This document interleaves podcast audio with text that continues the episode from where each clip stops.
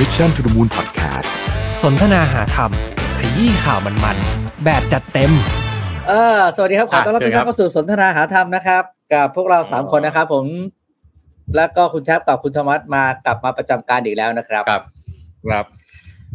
วันนี้เราก็ประเด็นเดือดประเด็นเดือดของโลกเลยนะที่ของโลกแย่งกันพูดเลยนะฮะ อ่าอ่าครับเออวันนี้เรานะครับมันคืออะคุณธรรมัสรัสเซียรบกวนยูคุณเครนธรรมัสก่อน อ่าเอาคุณธรรมัสก่อนคุณธรรมัสอ่ารัสเซียโอ้ยูเครก็นรัสเซียยูเครนเนาะจริงก็ติดตามกันติดทุกตามคนเนาะนี่ผมว่าคนที่เหมาะสมในการไล่ทำร้ายสุดแล้ว ผมว่าก่อนติดสถานการณ์นะ ต้องย้อยคุณแท็บนะผมดูหน้า Facebook ของคุณแท็บเนี่ย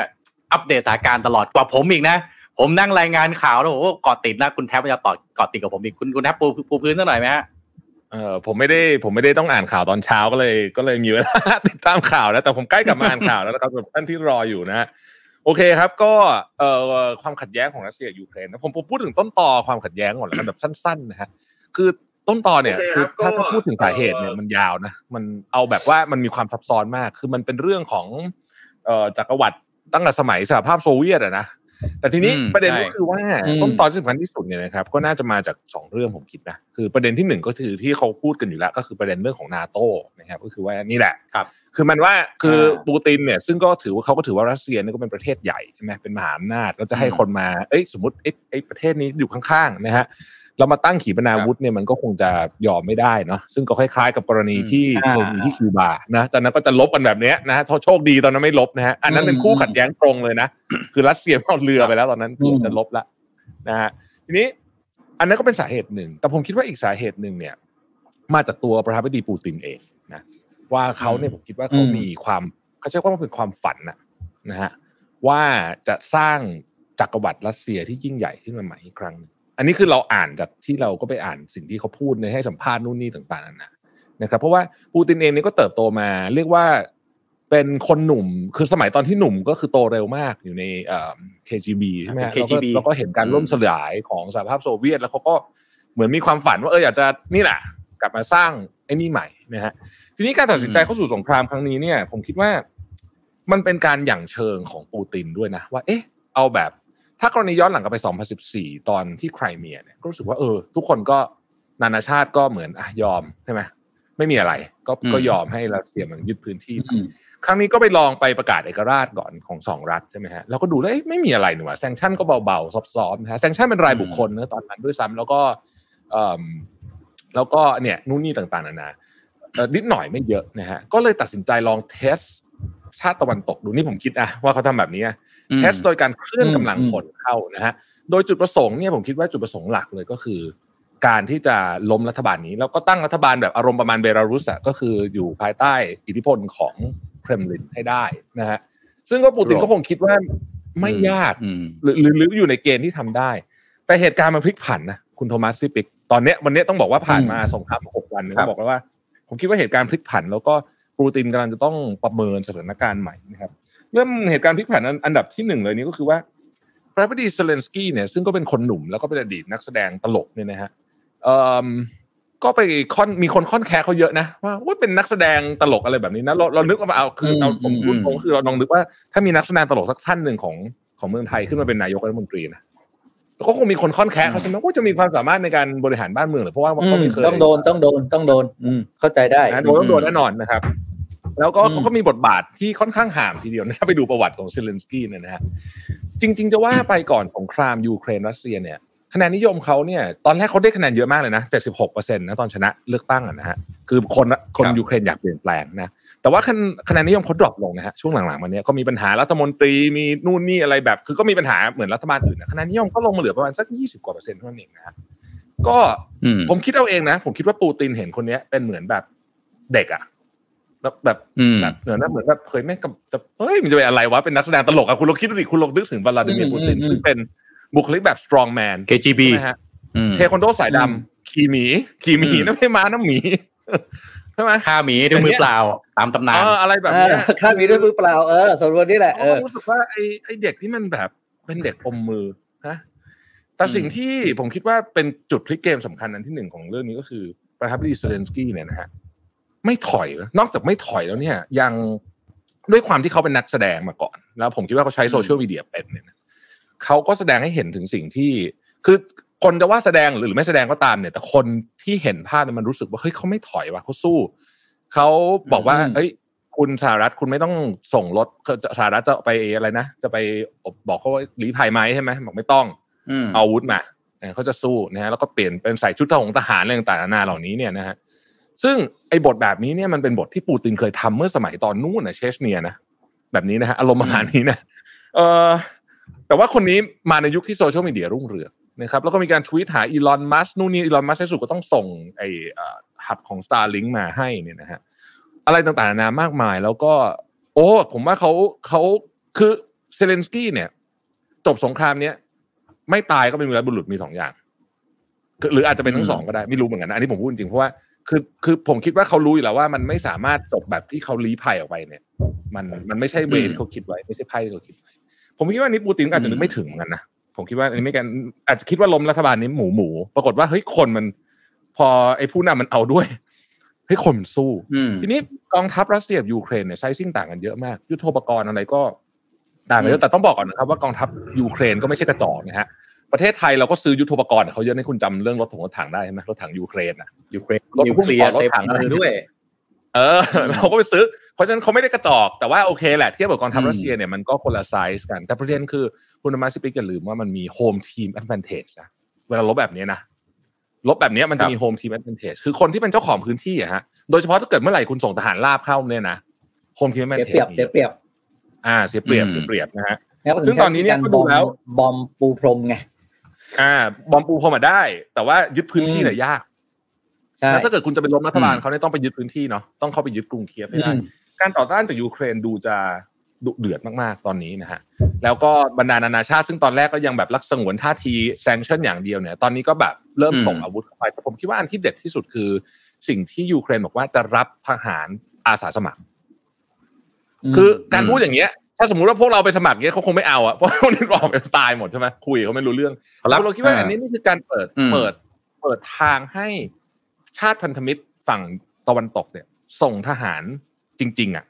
แล้วก็บอกว่านี่เป็นอาสาสมัครอะหน่วยรบพิเศษแบบเนี้ยที่ตอนนี้ก็เริ่มมีข่าวอืมว่าอังกฤษอังกฤษก็ก็มีหน่วยรบพิเศษสมัครเข้าไป โดยเขาบอกว่าสมัครโดยสมัครใจแต่คือจริงๆแล้วสมัครใจหรือเปล่าเราไม่มีทางรู้ใช่ไหมอาจจะมาจากการจัดการของภาครัฐของประเทศตะวันเพราะว่าเขาไม่สามารถส่งทหารเข้าไปตรงๆได้นะมันเป็นคู่ขัดแย้งตรงๆไม่ได้ นะครับ เพราะฉะนั้นนี่ก็เป็นอืมสถานการณ์เรื่องของตัวเอ่อการรบนะฮะซึ่งวันนี้ก็ก้าวเข้าสู่วันที่หกแล้วก็ยังดุเดือดมากๆ มีการใช้ระเบิดสูญญากาศอะไรที่แบบ เราก็ไม่คิดว่าจะเห็นในสงครามแบบนี้ แต่สิ่งหนึ่งที่ผมคิดว่าจะกดดันบูตินคือเรื่องจากข้างในฮะม็อบเนี่ยเขาไม่สนอยู่แล้วจับเรียบอืมนะม็อบเนี่ยเขาไม่สนอยู่แล้วอืมแต่ตอนนี้สิ่งที่ผมไม่เคยคิดเลยว่าชาติตะวันตกจะกล้าทำกับรัสเซียไม่ว่าจะเกิดอะไรขึ้นก็ตามคือการตัดรัสเซียออกจากระบบสวิฟSwift Code ใช่ไหมคือ Swift เนี่ยอ่าเออ Swift คืออันนี้เป็น Code เรื่องใหญ่จริง ผมอธิบายสั้นๆอย่างนี้นะฮะ Swift เนี่ยมันเป็นอืมหน่วยงานเป็นเอาเรียกว่าเป็นคล้ายๆกับเป็นองค์กรกลางแล้วกันนะครับ คือธนาคารอะพี่ปีคุณโทมัสนะเวลาเราโอนเงินเนี่ยผมเคยนั่งโต๊ะครับ interbank นะฮะเราก็โอนเงินไปต่างประเทศอืมโอนเงินไปนู่นไปนี่เนี่ย เราก็ต้องมีคน clearing ถูกไหมคือคือต้องมีข้อตกลงกันอะว่า ไม่ใช่คน clearing คือมีข้อตกลงกันว่าอืมเฮ้ยเราจะใช้มาตรการแบบไหน เพราะมันไม่ใช่โอนแค่สองแบงก์มันอุ้ยมันต้องมี clear นู่นที่นี่แบบวุ่นวายหมดถูกไหมครับเพราะฉะนั้นก็เลยมีสิ่งเรียกว่า SWIFT ขึ้นมา ซึ่งก็ ชาติสมาชิกเนี่ยก็เกือบทั้งโลกอะแล้วก็ธนาคารก็เป็นเป็นสมาชิกเป็นเป็นหลักสองสามพันธนาคารนะฮะที่เป็นสมาชิกเออเออสองสามพันธนาเยอะคาอะรก็คือ แล้วก็แบงก์ในเอ่อขอโทษทีหนึ่งในโลกนี้หนึ่งหมื่นหนึ่งพันแห่ง อ่าเออมีแต่เกาหลีเหนืออะไรแบบนี้ที่ไม่ได้อยู่หอะนึ่งหมื่นหนึ่งพันแห่งอ่าอืมใครๆก็อยู่ทั้งนั้นน่ะนะครับครับ ทุกคนก็จะมีสิ่งเรียกว่า SWIFT code อาจจะเคยคุ้นๆ เวลาโอนเงินไปต่างประเทศต้องใช้ SWIFT code อืมเออนะฮะใช้ Swift Code นะครับ เพราะฉะนั้นเนี่ยการตัดรัสเซียออกจาก Swift ก็คือการตัดทางเข้าออกของธนาคารทั้งหมดเลย ของของเงินทั้งหมดถูกไหมฮะนอกนั้นยังไม่พอนะครับมันมีอีกประเด็นหนึ่งก็คือว่าเอ่อสหรัฐเนี่ยก็สั่ง freeze บัญชี ซึ่งไอ้บัญชีเนี่ยผมก็คิดว่าเขาไม่กล้า freeze นะ ก็คือบัญชีของแบงก์ชาติรัสเซียครับเพราะฉะนั้นเนี่ยแบงก์ชาติรัสเซียก็ไม่สามารถที่จะเอาเงินที่ตัวเองมีอยู่ในในบัญชี US ดอลลาร์เนี่ย ไปออกมาใช้ได้ด้วยนะบางส่วนนะฮะดังนั้นเนี่ยอืมมันก็เลยมันก็เลย ทำให้ตอนนี้เศรษฐกิจรัสเซียเนี่ยค่าเงินรูเบิลนี่อ่อนยวบเลยนะฮะแล้วก็ตอนเนี้ยมันเริ่มกระทบถึงวงที่เป็นที่เรียกว่าเป็นเอิ่มเหล่าบรรดามหาเศรษฐีของของเอ่อรัสเซียออลกาศที่เป็นคนที่อยู่ใกล้ชิดกับปูตินเนี่ยเริ่มโดนได้รับผลกระทบเยอะแล้ว ประชาชนคนธรรมดาไม่ต้องห่วงนะครับ โดนไปเรียบร้อยนะฮะคืออันนี้ก็คือเงินเฟ้อนั่นเอง ที่รุนแรงมากแล้วก็ดอกเบี้ยอืมก็ขึ้นไปยี่สิบเปอร์เซ็นเอ่อ นี่คือสถานการณ์ถึงวันนี้นะครับผมคิดว่าวันนี้เนี่ยปูตินกำลังเริ่มหลังชนฝาแล้วเขารู้สึกว่าเฮ้ยทำไมมันถึงพลิกมาแบบนี้ เพราะว่าผมคิดว่าเขาเจอมาตรการแซงชั่นทางเศรษฐกิจที่รุนแรงเกินกว่าที่คาดไว้ในตอนแรกโดยเฉพาะการถอดออกจากระบบสวิฟต์เนี่ยอืมอันนี้อืมไม่เคยคิดว่าจะมีใครทำนะฮะนี่ผมบอกตรง อืมประมาณนั้นครับผมผมผมว่านะอืมผมว่านะ ประเมินประเมินสถานการณ์เนี่ย อาจจะประเมินประมาทสถานการณ์ทั้งสองฝ่าย คืออมอย่างยูเครนเนี่ย ผมคิดว่าถ้าเกิดว่าเขาเอ่อไม่ได้คาดหวัง ไม่ได้คาดว่ารัสเซียจะลุยหนักขนาด ถ้ารัสเซียจะลุยหนักขนาดนี้นะผมว่าเขาก็ไม่กล้า ไม่กล้าเอ่อแกล้เอ่อไม่กล้าเกลี้ยวกล่อมขนาดนี้เหมือนกัน ทีนี้พอมันลุยมาเนี่ยอีกฝั่งหนึ่งรัสเซียเองเนี่ย ผมก็ไม่คิดผมก็คิดว่าเขาอะวางแผนว่าน่าจะเอ่อใช้กำลังและยึดยูเครนได้เร็วและง่ายกว่านี้ เนี่ยผ่านมาหกอืมเจ็ดวันแล้วนะฮะ ยังไม่มีข่าวว่ารัสเซียไปยึดอะไรที่เป็นเมืองสำคัญสำคัญของยูเครนได้เลยยูเครนก็ยังเปิดรับสมัครทหารเพื่อจะเอ่อเป็นกองกำลังที่จะต่อต้านนะฮะทหารก่อนหน้านี้รัสเซียเนี่ยเราอ่านข่าวทุกวันเนี่ยแสนนายเพิ่มขึ้นเป็นสองแสนนายเอาพูดตรงๆ ถ้าสองแสนนายเนี่ยยาตราทัพขนาดนี้เข้าไปในยูเครน แล้วยูเครนแบบ off guard จริงๆนะไม่ได้คิดว่าเออจะแบบเอ่ออะไรจริงๆเนี่ยนะมันควรจะยึดได้ง่ายกว่านี้แหละ ทีนี้ตอนนี้อืมพอมันผ่านไปเจ็ดวันเนี่ย สิ่งที่เจ็บตัวที่สุดเนี่ยน่าจะเป็นรัสเซียมากกว่าเพราะว่าเศรษฐกิจมันใหญ่กว่ามาก รัสเซียตอนนี้ใช่เจอ SWIFT code นะเจอ sanction แบบว่าไล่ sanction กันแบบว่าโอ้โหมโหฬารเลยนะครับ แล้วก็ที่สำคัญคือภาพพจน์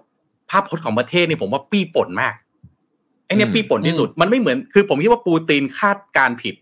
คาดการณ์ว่าการจะเข้าไปยึดยูเครนที่ในสายตาของรัสเซียรวมถึงผมเดาว่าปูตินด้วย มองว่ายูเครนคือส่วนหนึ่งของรัสเซีย เป็นแค่น้องเล็กใช่เดี๋ยวก็ต้องกลับมา การต่อต้านขัดขืนไม่น่าจะอะไรมากมาย แล้วก็มองว่าน่าจะยึดง่าย ๆ เหมือนตอนไครเมียใช่ไหมฮะเข้าไปปั๊บต่างชาติบอกเฮ้ยถ้าคุณยึดไครเมียเดี๋ยวผม sanction นะสุดท้ายก็ไม่มีใคร sanction อะไร ใช่ไหมฮะก็ก็ sanction นิดหน่อยถือว่าไม่ได้เยอะแยะอะไรตอนนั้น อืมอืมนิดหน่อยใช่ แต่ปรากฏว่ากลายเป็นตอนนี้คือ sanction นี่หนัก ผมว่า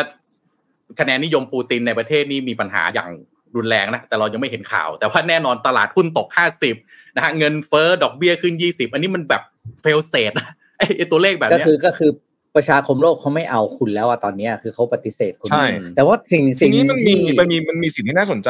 พี่ปิ๊กขอขออภัยเอ่อโทษทีครับ ขอขออนุญาตในประชาคมโลกนิดนึงมันมีสิ่งที่น่าสนใจที่ต้องจับตามอง คือวันก่อนที่ประชุมความเอ่อสภาเอ่ออะไรนะเขาเรียกว่าสมัชชาสหประชาชาติสหประชาชาติอะครับ มันมีอยู่สามชาติที่ไม่ออกเสียงนะฮะไม่ออกเสียงประนามอืมรัสเซียนะครับ ชาติหนึ่งคือจีนนี่เรารู้อยู่แล้วฮะ แต่อีกสองชาติผมว่าน่าสนใจมาก อินเดียกับ UAE ครับอืม อืมอืมไม่ออกเสียงนะ งดออกเสียงเหมือนจีนนะ อันเนี้ยอะเดี๋ยวจะคุยกันประแล้วเด็นวิเคราะห์ว่าทำไมนี้ อ่า เดี๋ยวเดี๋ยวมาวิเคราะห์กันต่อว่าทำไมอืมอะพี่ปิ๊กเชิญครับ ขออภัยฮะแต่ว่าสิ่งที่ปูตินทำรอบนี้มันยากตรงที่ ผมว่าเดี๋ยวนี้สมัยสมัยนี้โลกยุคนี้ เฮ้ยเขาไม่เอาสงครามแล้วไงแล้วอืมการที่จะขัดขืนเนี่ยมันไม่มันคำว่าคำว่าขัดขืน มันไม่ได้แปลว่าคุณต้องเอาอาวุธไปลุยกันใช่ไหมเขาเขามีวิธีขัดขืน อย่างอื่นที่มันดูแสดงออกชัดเจนใช่ป่ะอย่างเงี้ยบอกเขาไม่เอารัสเซียเขาจะปกป้องยูเครนเขาไม่ต้องปกป้องในการเอาเอาเอาเอาทหารไปลุยกันก็ได้เขาก็แค่บอกเออคุณเป็นนักเลงเราก็ไม่คบกับคุณเราตัดคุณออกจากระบบ คุณก็ต้องยอมแล้วว่าคุณเศรษฐกิจคุณพังแล้วประชาชนคุณอยู่ไม่ได้สุดท้ายตัวผู้นำเองก็อยู่ไม่ได้เพราะอย่าลืมว่าคนที่จะเอาผู้นำประเทศตัวเองลงได้คือประชาชนตัวเองไงอืมแล้วก็ถ้าประชาชนนะไม่มีอ่าเศรษฐกิจไม่ดีใช่ไหมนู่นนี่นั่นแล้วเนี่ย สุดท้าย ความวุ่นวายมันจะกลับไปอยู่ที่รัสเซียเอง รอบนี้ถ้าให้แบบประเมินจริงๆเนี่ยคือแหมที่ปูตินนี่พลาดจริงๆนะเขาคงไม่คิดว่านานาชาติจะเล่นวิธีที่ไม่ใช่ทางสงครามแบบนี้ อืม เพราะว่านี่มันแต่ผลพี่กระทปิ๊บกมันกลับมาที่ประชาชนโดยตรง ถูก แต่พี่พี่กุลโทมัส ผมผมระหวาดกลัวเรื่องนี้ ถ้าเป็นคนอื่นเนี่ย ผมคิดว่าในที่สุดเนี่ย ประชาประชาชนอาจจะเอาออกจากตำแหน่งได้โดยเฉพาะอะยกตัวอย่างเช่นไอเอ่อประเทศอืมเบลารุสเนี่ยนะผมว่าเนี่ยอันเนี้ยจะโดนอืมชิ่งไปด้วยเดี๋ยวจะโดนแบนไปด้วยเบลารุสเนี่ยนะ คิดว่าจะโดนแซงชั่นตามไปด้วย แล้วอย่างนั้นนะผมคิดว่ามีโอกาสที่จะถูกเปลี่ยนนะโดยโดยประชาชนอืมก็มีอืมแต่ว่า พอเป็นปูตินเนี่ย เสียว เสียวอ่าเพราะปูตินมีคุณลักษณะพิเศษที่เหมือนกับ เอาอืมงี้เหมือนกับเหมือนกับผู้นำบางคนที่สร้างประวัติศาสตร์ไม่ดีในอดีต ที่ที่ทำคนตายเป็นหลายหลายๆล้านอะลักษณะของปูตินอืมมีลักษณะแบบแบบนั้นนะฮะ strong man มาก ๆ เลยนะ แล้ว สิ่งหนึ่งที่ปูตินมีไพ่ไม้ตายอยู่ซึ่งผมคิดว่าตะวันตกวันนี้เนี่ยถ้าถามไปดูนักวิเคราะห์ CNN อะไรพวกนี้เขาคุยกันเนี่ยวันนี้เนี่ยสมัยก่อนมีคนบอกว่าไม่มีทางเกิดขึ้นแน่นอนก็คือการกดหัวรบนิวเคลียร์นะฮะแต่วันเนี้ยอืมพวกตะวันตกเองก็เริ่มไม่แน่ใจ เพราะการบุกยูเครนครั้งนี้อืมก็เกินความคาดหมายของหลายฝ่าย เกินความคาดหมายของยูเครนในนี้แน่ๆอเมริกาบอกว่าจะบุกอืมแต่ว่าพวก EU คิดว่าไม่บุกนะตอนนั้นนะดูจากท่าทางของประธานาธิบดีฝรั่งเศสเอยอะไรเอยนายกเยอรมันเองก็ดูดูคิดว่าดูดูดูงงอะเฮ้ยมันเอาบุกบุกจริงเพราะฉะนั้นอื มถ้าถึงจุดนี้เนี่ย นิวเคลียร์วันนี้เริ่มพูดกันแล้วนะครับอืมวันนี้เริ่มอืมพูดกันละเออน่ากจลัวริงๆต้องนะบอกว่าก่อนหน้านี้ ทุกชาติก็ไม่มีใครคิดนะว่ารัสเซียจะบุกจริงๆ ยกเว้นอเมริกาอะคือทำเนียบขาวเนี่ย สารพัดที่ออกมาได้ตั้งแต่โจไบเดนมายันโคศกเนี่ยพูดเสมอ เดี๋ยวบุกแน่นอน มีภาพเออทุกคนก็บอกว่าอเมริกานู่นนี่นั่นบ้าอะไรไปแบบ ไปเสี่ยมยังเลยอะไรเงี้ย เออเอ่อทางฝั่งยุโรปเนี่ยเขาก็พยายามนะ มาครงก็ไปใครก็ไปเพื่อไปเจรจากับทั้งที่เอ่อยูเครนแล้วก็ทั้งที่เครมลินทั้งที่เคียฟแล้วก็ที่เครมลิน ผมมองเนี่ย ทางยุโรปเองเขาก็คิดว่าคงไม่บุกหรอก แต่คืออยากจะหาทางรอมชอมอะนะฮะแต่ว่าใช่สุดท้ายก็ไม่รู้ว่าออกปีหน้านี้เนี่ย ผมคิดว่าอย่างหนึ่งนะว่าอันนี้ผมเดานะ ผมคิดว่าเอ่อเซเลนสกี้อะคาดว่าน่าจะได้ backup จากทางยุโรป ในเชิงการป้องกันประเทศมากกว่านี้ แต่ว่าอันนี้ก็เป็นเรื่องตลกอย่างหนึ่งอะคือยูเครนออกไปลุยปั๊บนาโตไม่ช่วยอะไรเลย แล้วผมว่านี่ก็เป็นอีกหมากหนึ่งของปูตินเองด้วย ถ้าจะบุกต้องบุกตอนนี้ เพราะถ้าบุก once เมื่อยูเครนเข้าเป็น EU แล้วก็เข้านาโตด้วยเนี่ย บุกไม่ได้แล้วนะ ถ้าบุกไปปั๊บเนี่ยคือนาโตเนี่ยมันสนธิสัญญามันกำหนดว่าถ้าถ้าใครลุยเพื่อนฉันเนี่ย ทุกคนสามารถไปลุมสกรรมไอ้คนที่มาลุยเพื่อนฉันได้ ทุกประเทศสามารถไปลุยได้ เพราะฉะนั้นจังหวะเดียว ที่เอ่อรัสเซียที่ปูตินจะสามารถกดสวิตช์ให้เอ่อกองทัพมันเคลื่อนได้คือตอนนี้เท่านั้น แล้วก็วันนี้เอ่อเมื่อเมื่อเมื่อเช้านี้ใช่ไหมฮะที่ทางเอ่อเอ่อเซเลนสกี้นะเซ็นใบสมัครเข้าร่วม EU เป็นที่เรียบร้อยแล้วไปสมัครไปสมัครใช่เขาก็ยังเขาก็ยังมีแนวทางชัดเจนนะ คืองานเนี้ยซีลินสกี้คือดูออดายนะครับทำไม่สำเร็จไม่ก็คือกบฏเลยอะ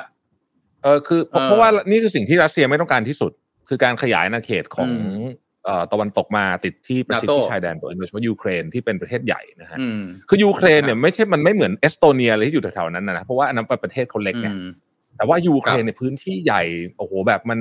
สามารถทำอะไรได้เยอะมากนะฮะ แล้วก็อืมเนี่ยมันก็เป็นประเด็นที่ผมคิดว่าปูตินเองอย่างที่คุณโทมัสว่าคือ now or never ละคือมันต้องบุกแล้วตอนเนี้ยอืมถ้าวันหนึ่งนาโต้ใช่รับเข้ามาเราก็เรียบร้อยคราวนี้บุกไม่ได้แล้วบุกก็เป็นเรื่องใช่เลยนะฮะก็เลยคิดว่าแล้วผมเขาคิดว่า แล้วผมคิดว่าปูตินเองก็คาดการณ์ว่าแป๊บเดียวยึดเคียฟได้แน่นอน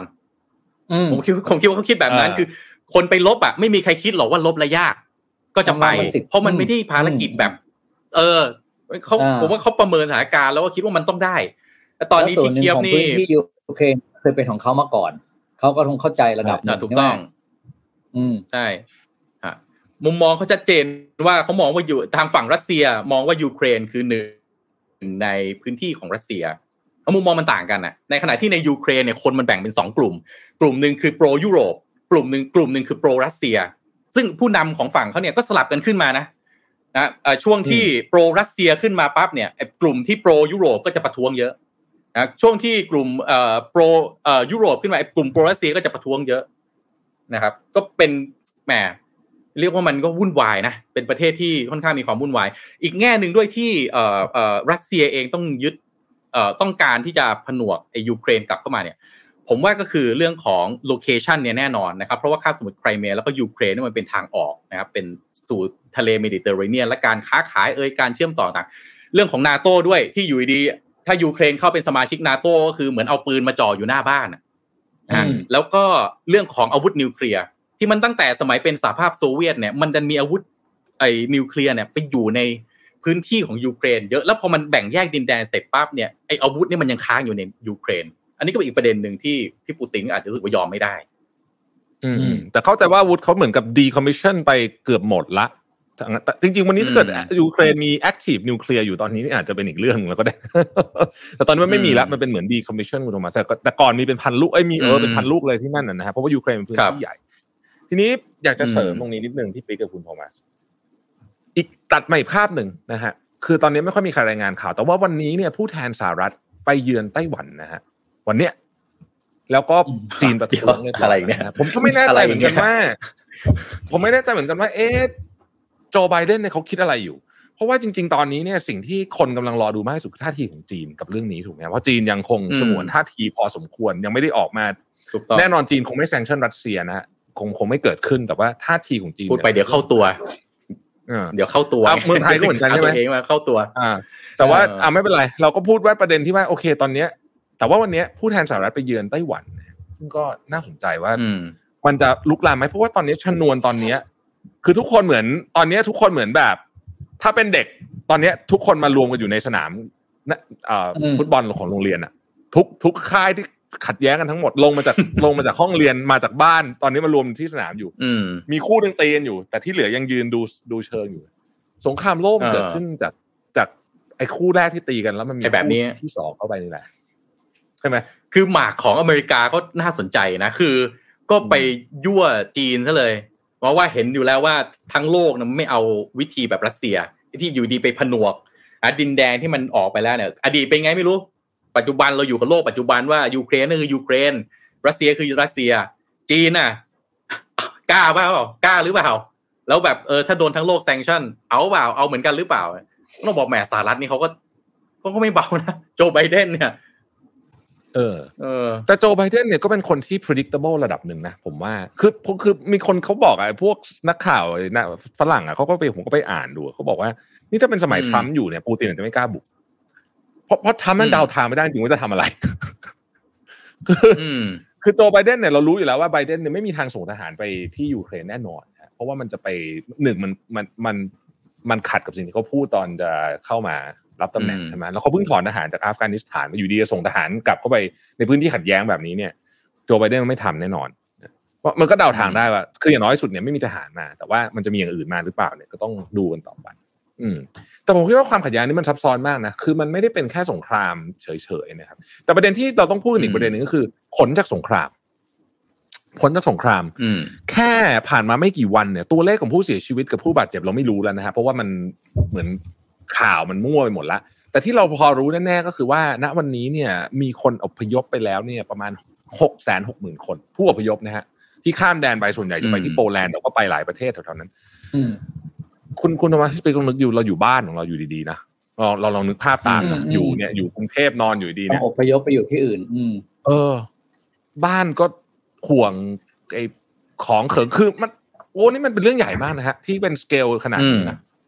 อืม แล้วภัยออพยพพยพคนจากหงกรามแสนคนอืมเออ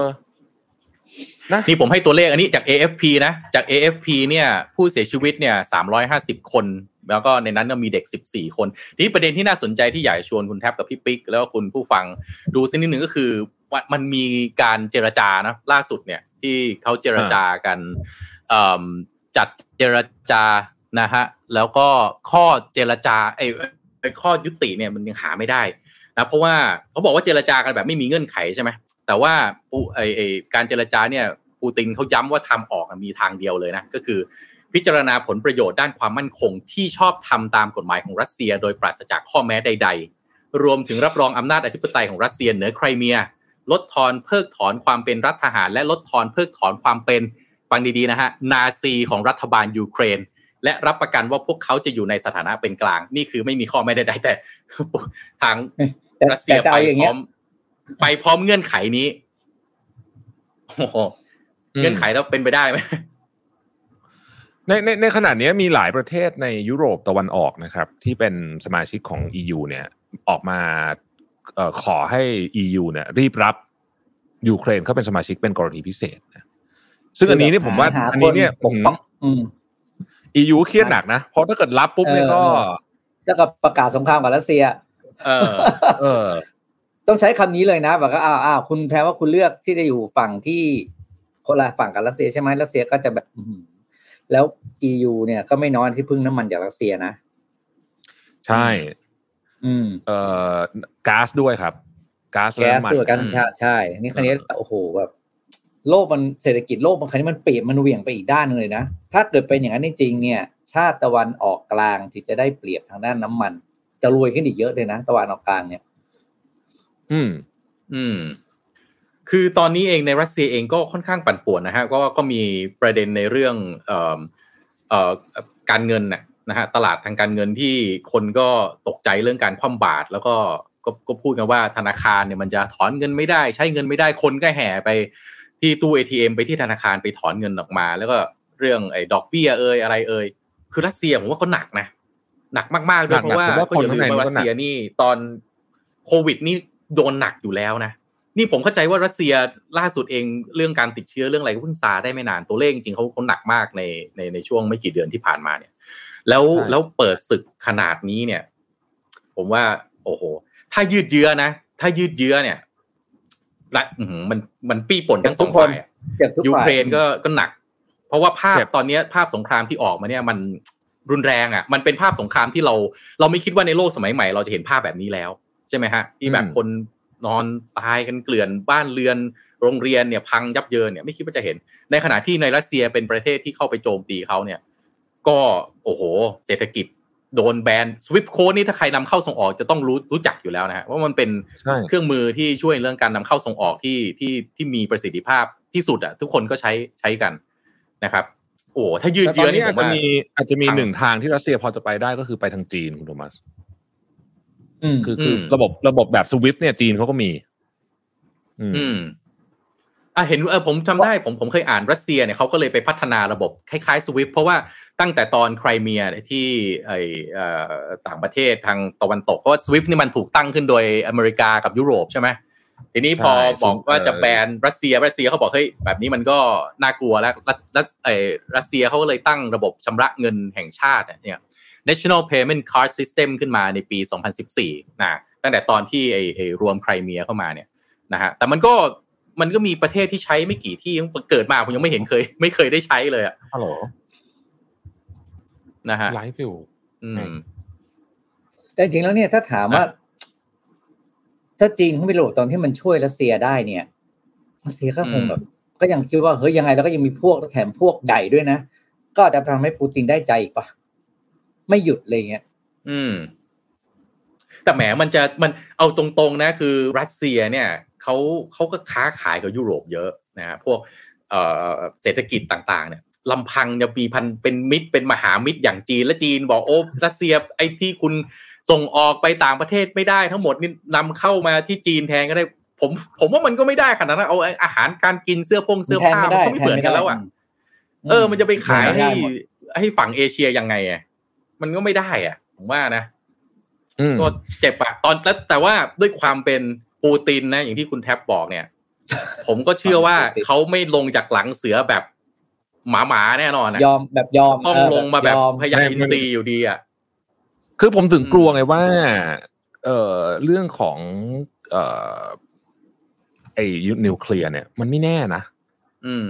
อืม ไม่แน่นะคือต้องว่าเด็ดขาดต้องเบ็ดเสร็จใช่ไหมสุดท้ายต้องยึดให้ได้เบ็ดเสร็จ เอาคือถ้าสมมติว่าคุณนิวเคลียร์คืออย่างเงี้ยสิ่งหนึ่งที่ปูตินไม่ยอมแน่ๆคือคุณโดนแซงชั่นหนักขนาดนี้นู่นนี่ขนาดนี้เนี่ย สิ่งหนึ่งที่เขาไม่ยอมแน่คือเขาไม่ยอมแพ้สงครามอะผมว่าสงครามเนี้ยอืมคือ อืมคือถ้ายอมถ้าถ้าถ้ายอมถ้ายอมให้ปูตินชนะเอ่อถ้าปูตินแพ้สงครามนี้อีกนะ คนอย่างปูตินน่ะคุณคิดว่าจะยอมเหรอโอ้สุนัขเลยฮะ สุนัขแน่เออนอนโอ้ยไม่ยอมทางสุนัขไม่มีทางแน่นอนเลยคือ โดนล้อยันลูกบวชถ้ายอมแพ้โดนล้อยันลูกบวช เอ้ยปูตินเออก็ต้องอย่างนี้ if I burn you burn with with me อะนึกออกไหมคือแน่นอนอะ คือแบบปัดไปกันหมดประมาอะณเออยูโกวีโกคนอย่างปูตินแล้วก็จบฆ่าหมีด้วยมือเปล่ามาแล้ว เออคนอฆ่าย่างหมีพูด้ดวยมือเปล่าอายุมาแล้ว เอออยู่ดีเออยึดอายุยูเครนขนาดนี้ประเทศแค่นี้นู่นนี่ยึดไม่ได้ว่าต่อไปไม่มีใครกลัวแล้วไม่มีใครกลัวอะเพราะฉะนั้นผมคิดถ้าผมถ้าปูตินผมงคิดวดนี้ ไม่ชนะนะ เออใช่ไม่มีทางเลย คือผมคิดว่ายังไงปูตินคือและและนี่คือสิ่งที่โลกตะวันตกกลัว เพราะว่า เพราะว่าปูตินเนี่ย unpredictable ในเรื่องนี้นะคือคือคือคือมาถึงจุดนี้ผมว่าเขาไม่มีถอย แล้วคนที่มันไม่ไม่ถอยเนี่ยมันน่ากลัวนะแล้วคนที่ไม่ถอยเออดันเป็นมหาอำนาจที่มีนิวเคลียร์อยู่เนี่ยอ่านะเดาทางไม่ได้ด้วย จะทำอะไรโอ้เดาทางไม่ออกเลยนะฮะจะกดอะไรขึ้นมาเปล่าก็ไม่รู้อย่างเงี้ย ใช่ แล้วแล้วแล้วจำนวนเนี่ยนิวเคลียร์ของรัสเซียไม่ได้แพ้สหรัฐอเมริกาหรือจีนเลยนะ พอๆกันนะพอๆกับอเมริกา เพราะว่าเมื่อก่อนผมอ่านใน s t a t i s t a ไม่น้อยเลยครับ ไม่น้อย ก็ประมาณห้าหกพันห้าพันกว่าลูก อืมคือคือ คือยุคนี้ถ้าเกิดเราคิดว่าไม่มีทางมีการใช้นิวเคลียร์แล้วเนี่ยนะผมว่ามันก็จะมีต้องคิดทางใช้ใหม่กับปูตินนี่แหละ เออ ต้องคิดคนใหม่ที่จะกดให้มันใช้กับใหม่ปูตินนี่แหละครับ อืม คือเพราะเขาเป็นคนอะคาดเอาเดางี้ไม่ได้อะจริงๆพี่ปิ๊กคุณแท็บคิดว่าสถานการณ์จะยืดเยื้อขนาดไหนเอางี้ดีกว่าโอ้ เป็นเดือนไหมอะเป็นเดือนไหมอย่างงี้อะถ้าถ้าถ้าเป็นเดือน ถ้าเป็นเดือน ผมว่ารัสเซียแพ้นะอ่าถ้ายาวผมว่าใช่ไหเดือนไม่ไหวนะคือเดือนอืมหนึ่งเดือนนี่มันนานมากนะครับสำหรับสงครามนะสงครามแบบนี้นะสงครามเรียกว่าแบบแบบอ่าอ่าฟูลสเกลนี่มันอืมไม่ใช่แบบเอประเภทแบบอะไรไอ้แบบสู้กันเล็กๆน้อยๆนี่มันแบบสู้กันเต็มที่เนี่ย ผมว่าหนึ่งเดือนนานนะ คือผมว่าสงครามเนี่ยฮะมันจะจบมันมีวิธีเดียวครับ คือมันต้องเจรจาครับคือสงครามทุกสงครามอะที่มันจบอะมันต้องเจรจาหมดอะเอ่อแม้แต่สงครามโลกครั้งที่สองก็ญี่ปุ่นอืมก็ยังมาที่สู่โต๊ะเจรจาใช่ไหมตอนนั้นนะคือคืออืมแต่ว่าวันวันที่จะเจรจาเนี่ยถึงวันนั้นเนี่ย ผมคิดว่าส่วนตัวไม่อยากให้เกิดขึ้นแต่ส่วนตัวผมคิดว่ามันจะไปเวนั้นคือมันความเสียหายจะค่อนข้างหนัก ความเสียหายจะค่อนข้างหอืนักมแล้วตอนเนี้ยมันก็มีคือเอาจริง ๆ แล้วเนี่ย ถามว่า เอ่อ ทหารของตะวันตกจะเข้ามาในยูเครนได้ไหมมันมีวิธีอยู่เหมือนกันนะครับ คือถ้าจะเอาจริงๆมันมีวิธีอยู่เหมือนกันเพียงแต่ว่าคือถ้าเป็นอย่างนั้นน่ะ มันมีโอกาสที่จะลามกลายเป็นอย่างน้อยที่สุดคือสงครามยุโรปอะแล้วสงครามยุโรปมันก็ spill over มากลายเป็นนิดนึงก็เป็นสงครามโลกแล้วอะสงสงสงครามโลก คุณอย่าลืมว่าสงครามโลกครั้งที่สองนี่เริ่มที่โปแลนด์นะครับมันมาจากอีกฝั่งหนึ่งนั่นเองอืมแต่เริ่มที่โปแลนด์ไอะงั้นวิเคราะห์โปแลนด์จะติดวิวิเคราะห์ทาง วิเคราะห์ทางจบของเรื่องนี้อะอย่างที่หนึ่งรัสเซียยึดยูเครนได้จะเกิดอะไรขึ้นอะถ้ารัสเซียยึดยูเครนได้แปลว่าต่อไปต่อไปนาโตนี่เสือกระดาษไหมถ้าตะวันต NATO กเองก็ไม่เอ่ออเมริก็ไม่กาเคจะยสูญเสียอะไรไหมผมคิดว่าไม่เยอะ ไม่ไม่ คือคือแต่แต่อเมริกาอาจจะอืม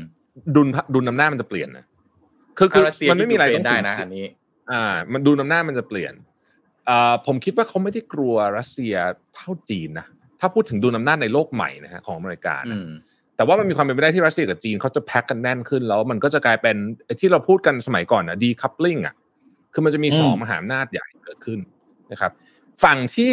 อยู่กับชาติตะวันตกที่เป็นเขาเรียกว่าเป็นไม่ได้เป็นพันธมิตรเกรดเอะคือไม่ใช่เยอรมันไม่ใช่ฝรั่งเศสอย่างเงี้ย ก็จะเริ่มคิดว่าเอ๊ะ เฮ้ยมันเขาจะปกป้องเราได้จริงเปล่าวะหรือว่าเราไปอยู่กับฝั่งนู้นดีวะคือมันจะใช่ไหมมันจะเริ่มแบบมีดูนำหน้ามันก็จะเริ่มเปลี่ยนในปคืระอเด็นนี้มันจะเหมือนนี้ใช่ไหมใช่เหมืปะอนกับว่า ถ้าเราอยู่กับคนดีแล้วเขาใช่ครองเขาคุ้มครองคนดีคุ้มครองแล้วอเมริกาไม่ได้จะยเราอมไปไหมอยู่อะกับนักเลงดีกว่าแล้วอเมเนี่ยริกาจะยอมไหมเออ เออ เออคือคืออเมริกาจะยอมไหมล่ะไม่ยอมเรื่องไงเรื่องแบบนี้อเมริกาจะยอมไหมไม่ยอมเพราะว่ามันเป็นเรื่องของดูนำหน้าแปลว่าของโลกเยแปลว่านะถ้ารัสเซียยึดยูเครนได้ อเมริกาจะต้อง จะต้อง deploy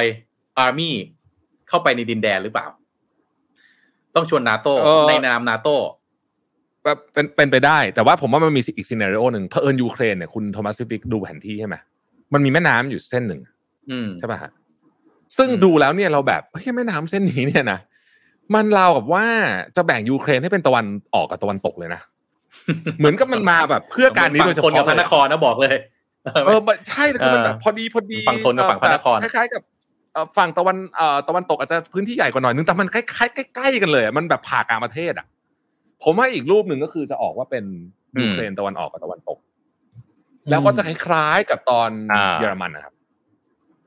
อืม แล้วก็จะเป็นแบบนั้นน่ะเกาหลีเหนือจะเกาหลีใต้คล้ายๆสงครามเย็เยนอรมันตะวันออกตะวันตกเอออ คือคือผมมีโอกาสตะวันออกเป็นของรัสเซีย ตะวันตกก็เป็น อะไรก็ไม่รู้อะก็อาจจะเป็นของของของของยูเครนเดิมอะไรก็แล้ว แต่ ก็มีโอกาสจะออกรูปนั้นเหมือนกันนะฮะก็คือเหมือนกับแบ่งเป็นคนละครึ่งอะแต่ว่ามันก็จะกลายเป็นเรื่องที่แบบอืมเราก็จะกลับสู่ยุคที่คนไปโฟกัสคุณกับไอ้คุณเรื่แทอบงกำลังบอกว่านี่ประเทศแตกนะ ประเทศแตกใช่อืมอืมอันนี้ก็เป็นก็เป็นก็เป็นโอกาสก็มีมีซีนารีโอนี้อยู่เหมือนกันนะครับ scenario ที่สามคือรัสเซียแพ้นะ อืม อืม รัสเซียแพ้ยูเครนสามารถขับไล่ทหารรัสเซียออกจากพื้นที่ไปด้วยวิธีการอะไรก็แล้วแต่เนี่ยอันนี้ก็เกิดขึ้นได้นะ แต่ผมว่าปูตินไม่ยอมมันอย่างที่บอก คือปูตินแบบผมอืมผมคิดว่าแกยอม ถ้าถ้าผมเดาใจปูตินนะปูยอมระระเบิดตัวเองตายไปพร้อมกับไอ้พวกนี้ให้หมดเลยดีกว่าใช่ไหมอืมมันจะไปเสียชาติเกิดฆ่าหมีด้วยมือเปล่าแล้วเว้ยไม่ยอมเป็นไปได้หมด เอออืมไม่ได้หรอก อืม เพราะฉะนั้นนี่แหละครับ ผมว่าสิ่งที่เป็นตัวแปรที่น่ากลัวที่สุดของสงครามวันนี้ก็คืออมปูตินนี่แหละ ที่คนเดาไม่ออกจริงว่า คือคนส่วนใหญ่อะ พี่ถึงจุดหนึ่งอะ มันต้องถอยอะมันต้องยอมถอยถูกไหมแต่แต่คนอย่างปูตินอืมผมว่าไม่มีฟิลนี้อยู่เลยสักนิด อืม พี่ปิ๊กว่าไงฮะ คิดว่าเป็นไงอืม ไม่ถอย แต่ว่า เออเขาเรียกว่าไงนะก็จะพยายามตื้อๆยิงไปเรื่อยๆแต่จะลดความรุนแรงลงไอ้ความรุนแรงผมว่าเบาลงแน่นอน เพราะว่า ผมเชื่อว่าการแทรกแซงเออไม่ใช่แทรกแซงเขาเรียกการแซงชั่นของนาอ่าของชาติอื่น ๆ เนี่ยเขาแค่ต้องการไม่ให้เกิดสงคราม หรือการใช้กำลังทางทหาร ถ้าปูตินยอมถอยทางนั้นเนี่ยไอ้เจ้าการแซงชั่นพวกนี้ผมว่ามันก็จะลดลง แต่ปูตินก็จะใช้วิธีอื่นนี่แหละค่อยๆเข้าไปตื้อๆเตาะๆอะไรอย่างเงี้ยหรือว่าก็ใช้วิธีการคล้ายๆนะเหมือนยกตัวอย่างมันก็เซนซิทีฟนะเหมือนกับจีนกับไต้หวันนะบุกไม่ได้อืมแต่อืมแสดงความเป็นเจ้าของตลอดเวลา อืม อืม อืม ไม่แต่แต่ว่าไม่สามารถประเด็นหนึ่ยกงกำลังที่เข้าไปอย่างนั้นได้นะเออใช่ แต่ประเด็นหนึ่งที่เราอืมเห็นในในรัสเซียที่น่ากลัวเนี่ยครับเขาบอกว่าเคยมีมันมีคนบอกแซวบอกว่าอาชีพที่อันตรายสุดในโลกคือผู้นำฝ่ายค้านรัสเซียผมเคยได้ยินเรื่องนี้ปะโดนวางยาตลอดไอ้คนที่ฆ่าปูตินเนี่ยเออโดนวางยาเออวางยาโดนยิงบ้างอะไรบ้างคือแบบเก็บไม่เก็บเป็นโหดที่แค่ไม่ที่มีทีมสกินเออที่นี่อันตรายอันตรายที่สุดอะ เออขอโทษมันไม่วางยาเฉพาะในประเทศนะคุณหนีไปประเทศอื่นมันตามไปวางยาคุณต่างประเทศด้วยนะเออไม่เฮ้ไปยคุณวางไม่ก็มีแม่รู้คแต่รัวว่าส่วนเนี่ยคุณไม่มีแม่ครัวส่วนตัวเหรอวะคุณไม่คุณเป็นแม่ผู้นำฝ่ายค้านรัสเซียคุณต้องมีพ่อครัวแม่ครัวส่วนตัวนะเว้ยก็นี่ไงมันถึงน่ากลัวไงเออผมถึงบอกว่าเอ้ยอืมไอคนที่จะค้านปูตินถึงขนาดที่ว่า สมมตินะฮะ สมมติมันมีมันมีอีกลุอีกอีกอีกอีกอันหนึ่งที่ที่ที่จะออกได้ก็คือมีคนปฏิวัติปูตินได้ ซึ่งผมผมนึกไม่ออกเลยว่า อันนี้ให้พระอาทิตย์ขึ้นทางทิศตะวันตกก่อนเปล่าอันเนี้ยเออคือใช่ไหมมันนึกไม่ออกว่ามันจะเกิดขึ้นได้ยังไง เพราะว่าแบบโอ้โหใครจะกล้าวะคือ ถ้าเกิดพลาดขึ้นมาคือแบบพี่เละอะเออเออหนีไปตรงไหนของโลกก็โดนอะอืมหรือหรืออีกเอออีอีกแง่หนึ่งเป็นไปได้ไหมที่สภากลไกสภาในรัสเซียจะทำงาน อ้าวก็สภาเขาโหวต364เสียงต่อศูนย์เลยนะครับมติเอกฉันท์นะที่ให้ไปลบเนี่ยที่ส่งทหารเนี่ยแม้ถ้ามันเจ็บตัวหนักมากๆ เนี่ย เจ็บตัวหนักมากๆก็จะสี่ศูนย์เลยนะคุณทว่าเอออยู่ดีจะให้กลับตัวเองก็ลำบากไงเนี่ยเออคือกับตัวเองลำบากก็เอาไปบอกให้สภาคุณโหวตหน่อยแล้วกันอ่าเดี๋ยวผมกลับตัวอาจจะดูเพราะว่าบอกเป็นซอฟต์มแลนติดิ้งสหน่อภายแต่ใช่ไหมผมไม่ยอมอยู่นะอะไรอย่างเงี้ยแต่อ่า แล้วก็แต่ผมยังทำขู่เพื่อยูเครนได้อยู่อะไรอย่างเงี้ยแต่ผมทำตามมติสภานะอย่างเงี้ยเหรอ เออใช่สภาสภาเขาก็ อืม ผมคิดว่าเขายังไม่รู้สึกหลังชนฝาขนาดนั้น ผมว่านะอืมอืมอืมคือคือถามว่าไม่มีโอกาสไหมก็ก็มีโอกาสเหมือนกันแต่ว่าผมคิดว่าเขายังไม่ได้หลังชนฝาขนาดนั้น แต่แต่ประเด็นคือเราเป็นห่วงสิ่งที่ผมว่าสิ่งที่น่าเป็นห่วงที่สุดก็คือสงครามอะครับผลของมันเนี่ยมันรุนแรงมากสงครามแบบนี้นะที่แบบใช้ขีปนาวุธยิงกันอะไรแบบนี้นี่ไม่ใช่สงครามที่เอาคนเอาปืนมายิงกันนะคือมันเป็นสงครามแบบอืมแบบเครื่องบินทิ้งระเบิดอะ แล้วขีปนาวุธยิงกันไปยิงกันมาอะล้างมันตายทีเป็นแสนมันสูญเสียป็นล้านเยอะมาก เออ คือมันตายกันได้เป็น เป็นเป็นหมื่นเป็นแสนล้านะอะอืมเอ้าอืมเออ มันตายได้ ก็นี่แหละ มันก็เลยอืมก็เลย ผมว่าเรื่องเนี้ยเป็นเรื่องที่ที่ที่น่าเป็นห่วงคือ คือประเทศยูเครนเนี่ยเขาก็ไม่ได้เป็นประเทศที่แบบ คือเขาอยู่ในขากำลังขึ้นนะฮะหมายถึงว่าเขาเขาก็ค่อยๆแบบพัฒนาตั้งตัวได้นะอืมคนยุคใหม่เริ่มมาอะไรแบบเนี้ยนะกำลังอยู่เขาเรียกว่าเป็นยูเครนยุคใหม่นะ แต่แต่อืมตอนเนี้ยมันเหมือนถอยหลังไปอีกสามสิบปีอะโดยแบบคุณไม่รู้อืมทำไงเลยอะอืม ก็เรื่องเนี้ยผมว่าเป็นเรื่องที่ที่เอ่อสะเทือนใจนะแล้วก็น่ากังวลก็สะเทือนใจคือเราลองคิดดูถ้ามันเกิดขึ้นกับประเทศเราอย่างเงี้ยมันก็มันก็จะอืมเศร้ามากใช่ไหมอืมแต่ว่ายูเครนมีคนถามเองฮะเยคุณแท็บเออฮะคุณคุณครับแท็บว่ามีไงคนฮะถามว่าแล้วว่าไงแล้วแล้วยูเอ็นยูเอ็นตอนนี้เขาทำอะไรอยู่ฮะในเคอ๋สอนี้ยูยูเอ็นเนี่ยคืออย่างนี้ฮะยูเอ็นเนี่ยมันจะมีสมาชิก ถาวรห้าชาติ ใช่ไหมอืมอันประกอบไปด้วยสหรัฐอเมริกา ฝรั่งเศส อังกฤษอ่าจีนแล้วก็รัสเซียฮะคือมติอะไรก็ตามของ UN เนี่ยนะครับ ถ้าถูกวีโต้เราเคยได้ยินนะถูกวีโต้โดยหนึ่งชาติใดชาติหนึ่งอืมออกไม่ได้เลยนะครับอืมเช่นสมมุติว่าอะตอนนั้นอิรักอะตอนนั้นเนี่ยอเมริกาบุกบุกจำได้ไหมอเมริกาบุกอิรักรอบสองนะไม่ใช่รอบแรกรอบรอบรอบรอบอืมคูเวตไม่ได้มีใครว่าอะไรรอบสองเนี่ยที่ที่ไปอืมบุกตอนปีสักสองพันบุชคนลูกอะนะ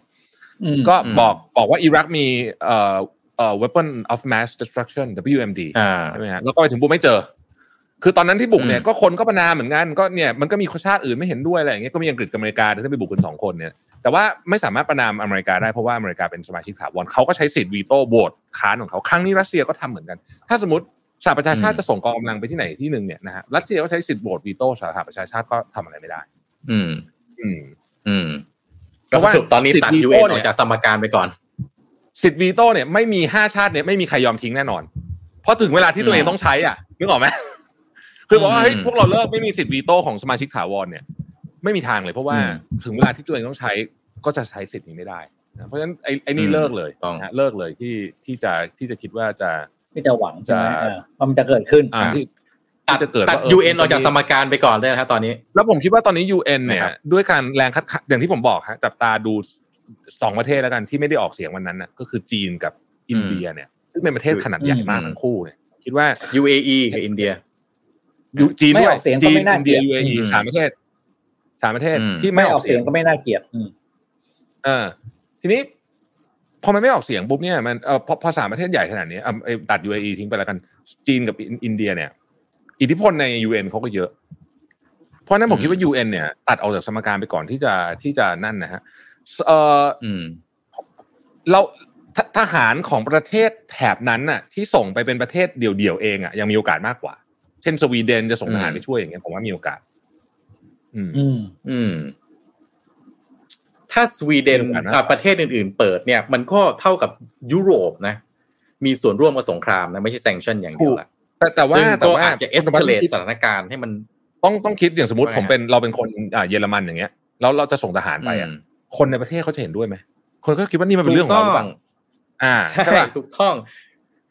แล้วทุกประเทศมันบอบคือช้ำจากโควิดหมดไงคุณจะใช่คุณตอนนี้จะเอาไม่งบมีใครอยากจะลบกับใครประมาณนั่นฟื้นน่ะฟูอะไม่มีใครแน่นอน เพราะฉะนั้นเออยูเครนตอนเนี้ยผมว่าสำหรับผมนะน่าสงสารมาก คือผมก็ใช่ไม่แน่ใจนะว่าที่เอ่อเอ่อประธานาธิบดีของเขาตอนเนี้ย ที่เป็นจังหวะที่เขาโปรยุโรปสุดๆ แล้วก็มาตีประเด็นในเรื่องของไอ้ นาโตตอนนี้เนี่ย ผมก็ไม่แน่ใจว่าอืมเป็นหมากที่มันสมควรหรือเปล่า ถ้าเอาถ้าดูอืมสถานการณ์ตอนนี้คือไม่สมควรเลยแหละ เพราะว่าอาจจะประเมินกำลังผิดหรือเปล่า แต่ก็ต้องเขาก็ต้องจริงนะในเชิงอืมรัฐศาสตร์นะก็ต้องต้องประเมินนะมื่อกี้ประเมินคเพื่อนบกว่บ้านนะเหมือนเราเนี่ยไอ้เพื่อนบ้านเราเป็นไงใช่ไหมไปจอดรถหน้าบ้านเขาเนี่ยเขาจะเอาเรื่องแค่ไหนอะโอ๊ยเพื่อนบ้านแบบอืมปูตินนี่คือเอาหินเคลี้ยงหน้ากระจกรถได้เลยนะถูกไหมมีมีท่านหนึ่งบอกว่า สวีเดนไม่ส่งทหารไปแน่นอนอันนี้คือผมยกตัวอย่างขออภัย คือคือไม่เมื่อกี้ผมพูดไม่เคลียร์ผมยกตัวอย่างว่าโอกาสที่อืมที่เราจะเห็นกองกำลังจาก UN หรือว่ากองกำลังจากนาโตเข้าไปในยูเครนเนี่ยผมว่ามีน้อยมาก ๆ แต่อืมถ้าจะมีกองกำลังจากอืมประเทศ อะไรสักประเทศนอกาจนจะอกไม่ใช่อ่าสวีเดนอกนอกห้าประเทศนั้นน่ะคือไปแบบเดียวๆเนี่ย เป็นไปได้อ่าเป็นไปอืมได้ สมมุติว่าแบบสมมตินะ สมมตินี่คือสมมติเฉยๆบอกว่าเฮ้ยแบบอืม เยอรมันแบบอยากช่วยว่ะโปแลนด์สมมติจะส่งไปอ่าโปแลนด์อย่างเงี้ยสมมติเนี่ยอืมมีโอกาสมากกว่าโดยอืมซ้ำแล้วก็อาจจะเกิด proxy war ขึ้นเป็นไปได้ แต่อืมมก็อีกอะ อย่างที่บอกว่ามันจะมันจะถ้ามันยังไม่ใช่เป็นเรื่องของเราเนี่ย คนมันก็ต้องถูกต้อง แรงต้านแล้ปวระต่อเทศมันจะสูงมากใครเปิดอะผมครับยุ่งแน่เขาถูกต้องแล้วที่ใครเปิดตแต่อนละเนี้ยผมว่า ตัวเองอะหนักกว่า คือประชาชนใช่ก็จะไม่เอาด้วยใช่ จะตอบยุ่ประงแน่ชาชนเขาตัวเองไม่ได้ เอออมไม่ใช่เรื่องของคุณใช่ไหมใช่เนี่ยมันก็จะเป็นประเด็นเนี้ผมว่าผู้นำต่างๆ แม้แต่ไบเดนเองก็พูดย้ำแล้วย้ำอีกว่า ยังไงก็ไม่ส่งทหารอเมริกาไปที่ยูเครนแน่นอน แต่อย่ามาเข้าพื้นที่นาโต้นะเว้ยอย่างเงี้ยนิ้วเดียวก็ไม่ยอมเหมือนกันอะไรแบบเนี้ยแต่เขาก็ส่งทหารไปประและเทศแสดงว่าอื่ปูตินเนี่ยวางแผนมาแล้วและคาดการณ์มาแล้วรอบนี้ไม่มีใครช่วยแน่ๆเขาถึงลุยไงใช่เป็นไปได้แต่ว่าไหมนี่เนี่ยก็เป็นไปได้เนี่ยเป็นไปได้อืม แต่ไปไปเจดูอแล้วเรื่ไม่องมีใครช่วยแน่นอนรอบเนี้ยอ่วมทุกคนแล้วนะอ่วมตอนนี้เลย คือคือตอนนี้ตัวเองเศรษฐกิจตัวเองยังเอากันไม่ค่อยรอดเลยครับ ตอนเนี้ยหมายถึงแต่ละประเทศอะนะเรามันอืมใช่ไหมคือแต่ละคนมันตอนนี้ไม่มีใครอยากลบมันอยากขายของครับ ตอนนี้ผมบอกเลยคนอยากหาเงินใช่มันไม่มีใครอยากลบกันตอนนี้ เออ เพราะฉะนั้นเนี่ยนักการเมือง แต่ผมว่าก็ว่ามีสคงนสารพูดคนเหมือกันะสงสงสารคนยูเครนนะ คือสงสารคนสงสารยูเครนแต่สงต้อสารงบอกว่า คือเรื่องนี้มันทับซ้อนหลายหลายประเด็นเนาะคือเอ่อเศรษฐกิจเศรษฐกิจก็ด้วยแต่ว่าที่มาของความขัดแย้งที่ทำให้ยูเครนมันแยกตัวออกมาเนี่ยมันก็มันก็มันก็มีที่มานะที่เป็นเชิงวัฒนธรรมความเป็นอยู่โอ้ไล่ไปตั้งแต่ยุคแบบโอ้โหศตวเอ่ออะไรนะเอ่อปีหนึ่งพันกว่าที่แบบเป็นพวกสลาฟมาแล้วก็แบ่งเป็นสลาฟตะวันออกตะวันตกเนี่ยคือที่มามันมีอะนะฮะว่าทำไมมันถึงสุดท้ายกลายมาเป็นเอ่อยูเครนรัสเซีย แล้วก็การล่มสลาย นะของเอ่อเอ่อจักรวรรดิอ่าเอ่อสหภาพโซเวียตอย่างเงี้ย มันก็มีที่มาที่ไปไอ้นี่อีกแง่หนึ่งอะถ้าพูดก็พูดเนี่ย ก็คล้ายๆกับสามีภรรยาเนี่ยเขาก็ไม่ถูกกันเขาตีกันไกลๆอยู่ช่วงหนึ่งแต่ว่ามันดันตีกันด้วยแบบมีคนเสียชีวิตเนี่ยนะนั้นยูเครนเนี่ยประเทศมันถ้าเทียบกับเอ่อเอ่อกองกำลังของรัสเซียเนี่ยยูเครนมันเล็กมาก เล็กในชนิดที่ว่าถ้าคุณจะงัดกับรัสเซียเนี่ยโดยไม่มีเอ่อนานาชาติมา ประสานมือกับคุณในเชิงยุทโธปกรณ์แล้วก็กองกำลังต่างๆนะนะมันย่อยยับอยู่แล้วอะเพราะฉะนั้นในจังหวะนี้เนี่ยก็ไม่รู้ว่าผมสงครามกองโจรไหมคุณโทมัส เออผมผมไม่แน่ใจนะผมส่วนตัวผมไม่ค่อยเห็นด้วยว่าที่เซเลนสกี้มามาตัดสินใจคือคือดันน่ะ คือเขาดันว่าแบบเรื่องนาโต้จริงๆนะในในความเป็นยูเครนเนี่ยมันอาจจะดีกว่าไหมถ้าเล่นเล่นสองหน้าสักหน่อยอะเล่นสองหน้าเพื่ออยู่เป็นไปก่อนอย่างเงี้ย แล้วก็อ่าเออเซ็กเคียวไม่ซะอก่ออกนตัวแรงแบบว่าอืมเออซิกเคียวจังหวะสักหน่อยไหม เพื่อไม่ให้ผมเออเออรัสเซียเขาฉวยโอกาสได้อย่างเงี้ยผมก็ไม่รู้เหมือนกันว่าเซเลนสคือรักี้สเซียต้องต้องต้องพูดตรงๆโรบัตอืมอืมอืมอันนี้คือรัสเซียเนี่ยจริงนะก็อันนี้ออกตัวแรงรู้อยู่แล้วอะเซเลนสกี้ก็รู้อยู่แล้วอ่าว่ารัสเซียเนี่ยจ้องที่จะ เอาผนวกเอ่อเอ่อตั้งแต่ไครเมียที่ออกนะรับรองนะว่ามาเป็นส่วนหนึ่งของรัสเซียก็แน่นอนเขาก็ต้องเล็งยูเครนทั้งยูเครนอยู่แล้วเนี่ยนี่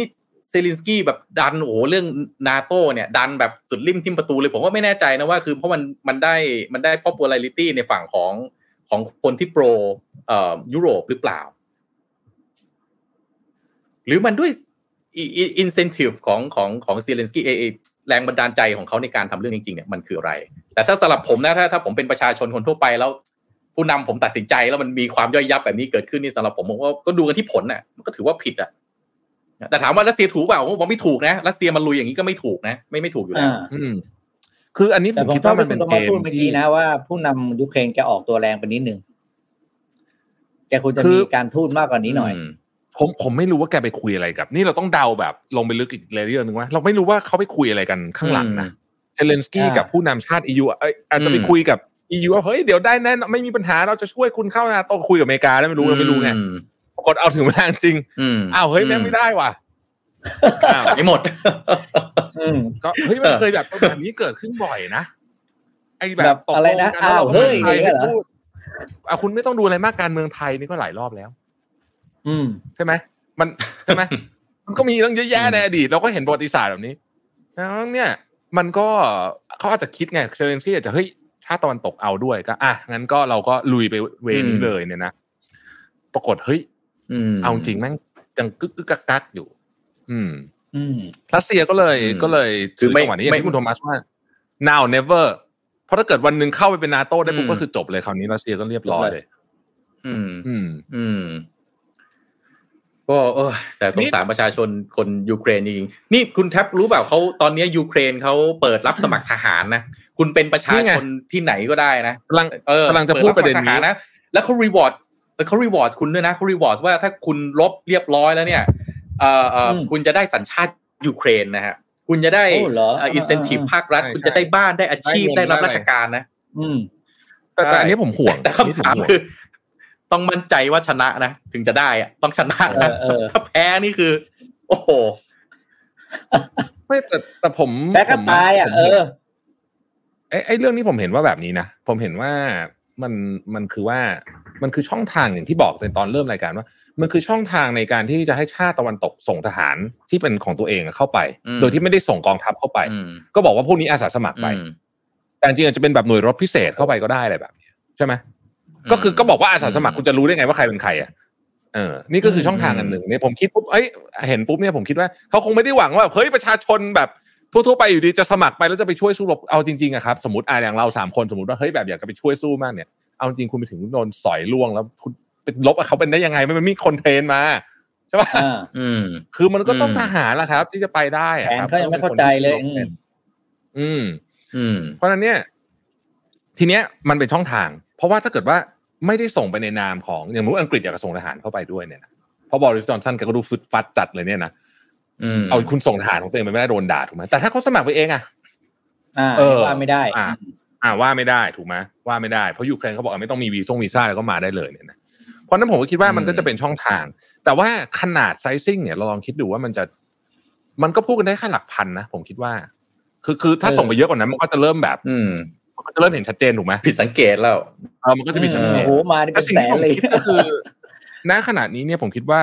หน่วยรบพิเศษของหลายประเทศเนี่ย อาจจะอยู่ในยูเครนอยู่แล้วนะครับ เพื่อเตรียมไม่ไม่ได้จะสู้นะครับ เอาไปเตรียมชิงตัวประกันนะฮะกรณีที่อย่างอืมเซเลนสกี้จะโดนจับหรืออะไรพวกนี้เนี่ยเอ่ออมผมคิดว่าหน่วยรบพิเศษ อย่างเช่นหน่วยรบพิเศษของเยอรมันฝรั่งเศสอังกฤษอะไรพวกนี้หรือแม้แต่สหรัฐเนี่ย คงจะต้องเตรียมนะที่จะชิงตัวประกันนะฮะอืมเพราะ ไม่งั้นเนี่ย ถ้าเซเลนสกี้โดนจับไปแล้วก็เอ่ออะไรอย่างเงี้ยนะ มันจะจบมันจะเป็นจุดเปลี่ยนอืมสำคัญนะ ของสงครามได้อืมครับ สู้ให้เอาออกมาแล้วก็ไปตั้งรัฐบาลพัฒถิ่นอะไรแบบเนี้ยจะยังดีสักกว่า เพราะฉะนั้นคิดว่าโอ้มหากาพย์กองทหารพิเศษกองกำลังพิเศษมีอยู่มีอยู่ อืมมีอยู่ อืมมีอยู่แล้วแล้วยุทโธปกรณ์ต่างๆ ที่ชาติตะวันตกบอกว่าจะส่งไปให้ก็เยอะนะฮะมีการพูดถึงขนาดว่าจะส่งเครื่องบินไปให้อะแต่ผมก็งงว่าเฮ้ยเครื่องบินลบเนี่ยถ้ามันไม่ใช่รุ่นที่เขามีอยู่แล้วเนี่ย ส่งไปเพิ่มนี่มันไม่น่าจะขับได้ป่าวะเออ ใช่ไหมแต่ผมผมว่าทางออกนะ ทางออกของเคสเนี้ยคือถ้าพูดตรงๆ ผมว่าชาติตะวันตกหลาย ๆ ชาติเองเนี่ยเขาก็มีเศรษฐกิจที่ผูกกับรัสเซียอยู่พอสมควร ถ้ายิ่งไปรบด้วยส่งทหารไปด้วยเนี่ยมันยิ่งมันยิ่งประกาศศึกกันแบบว่ามันจะเผาผีกันไม่ได้ คือตอนเนี้แซงชั่นเพราะมันมีความชอบธรรมใช่ไหมคุณมาบุกประเทศยูเครนก็เป็นส่วนหนึ่งยุโรปเขากำลังจะเข้ายุโรปอะก็ต้อง sanction คือมันก็ยังไม่ได้แบบว่ามีปืนลั่นยังไม่มีทหารเข้าไป ผมก็คิดว่าชาติยุโรปก็คงไม่น่าจะบ้าส่งทหารเข้าไปอะ แล้วแล้วตัวเองก็เสียพันธมิตรรายใหญ่ และได้ยูเครนมาเป็นพันธมิตร ซึ่งยูเครนนะเขาก็เป็นพันธมิตรกับยุโรปอยู่แล้ว คืออ่าแลกแล้วมันไม่คุ้มอะ มันไม่คุ้มอะระยะระยะยาวๆ เนี่ยยุประเทศฝั่งยุโรปไปแลกขนาดนั้นเนี่ยแลกรัสเซียทั้งประเทศตลาดรัสเซียตั้งโอ้มันเป็นประเทศที่ใหญ่ที่สุดในโลกอะได้ยูเครนมาแหมอืม ดูแล้วมันน่าใช่อะใช่ไหมแต่ว่าก็เป็นตอนนี้ไปได้ผมถ้าคิดว่าผมเดาทางออกนะ ผมเดาทางออกอย่างนี้คุณแท็บผมเดาว่า ก็เป็นไปได้ที่ยูเครนอาจจะยอมถอยจากการเข้านาโตแต่ EU ก็รับเป็นสมาชิก EU ไปก่อนอืมอันนี้อาจจะรอมชอมใช่แบบมันอยู่ตรงกลางอย่างเพราะมันต่างกันเพราะมันต่างกันใช่อาจเพจะราะมัเป็นไปได้ต่างกันอืม หรือเปล่านะ หรือเปล่า คุณผู้ฟังช่วยกันวิเคราะห์ได้ คุณแทบว่าไงเมื่อกี้จะพูดอะไรนะก็เป็นไปได้ ก็เป็นก็ก็คือคือ คือผมคิดว่าอย่างที่บอกอะครับ มันคือถ้ามันจะจบแบบ เร็วๆนี้นะ แล้วก็ไม่ไม่ไม่ไม่อืมเละกันไปกว่านี้ก็คือต้องเจรจาแล้วก็ แล้วก็ไอ้เรื่องนาโต้เนี่ย ผมคิดว่าต้องตัดไปเลยอะคือ คือคือนาโต้เป็นสิ่งที่ยังไงรัสเซียก็ไม่ไม่ยอมไม่ ไม่ได้ตายอยู่ก็ครับตายกันเคยข้างอะฮะมันอืมเพราะฉะนั้นถ้านาโต้ถ้าถ้าไม่ถ้าเคลียร์กันเรื่องนาโต้ได้ผมว่าเรื่องอื่นก็จะก็จะง่ายขึ้น ก็จะง่ายขึ้น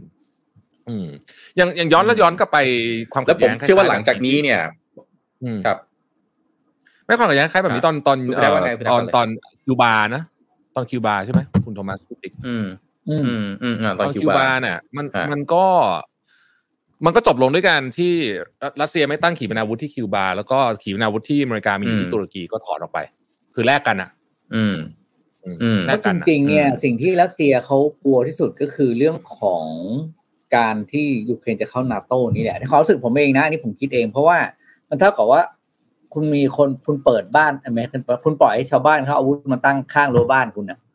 ฉะนั้นใช่นาโต้อืมการการเข้านาโต้ของยูเครนน่าจะเป็น key สำคัญที่สุดคือ ถ้ายูเครนบอกว่าโอเค เราไม่เข้านาโต้นะ แต่อ่าคุณก็เลิกบุกเราแล้วกัน อันเนี้ยผมว่าจบสวย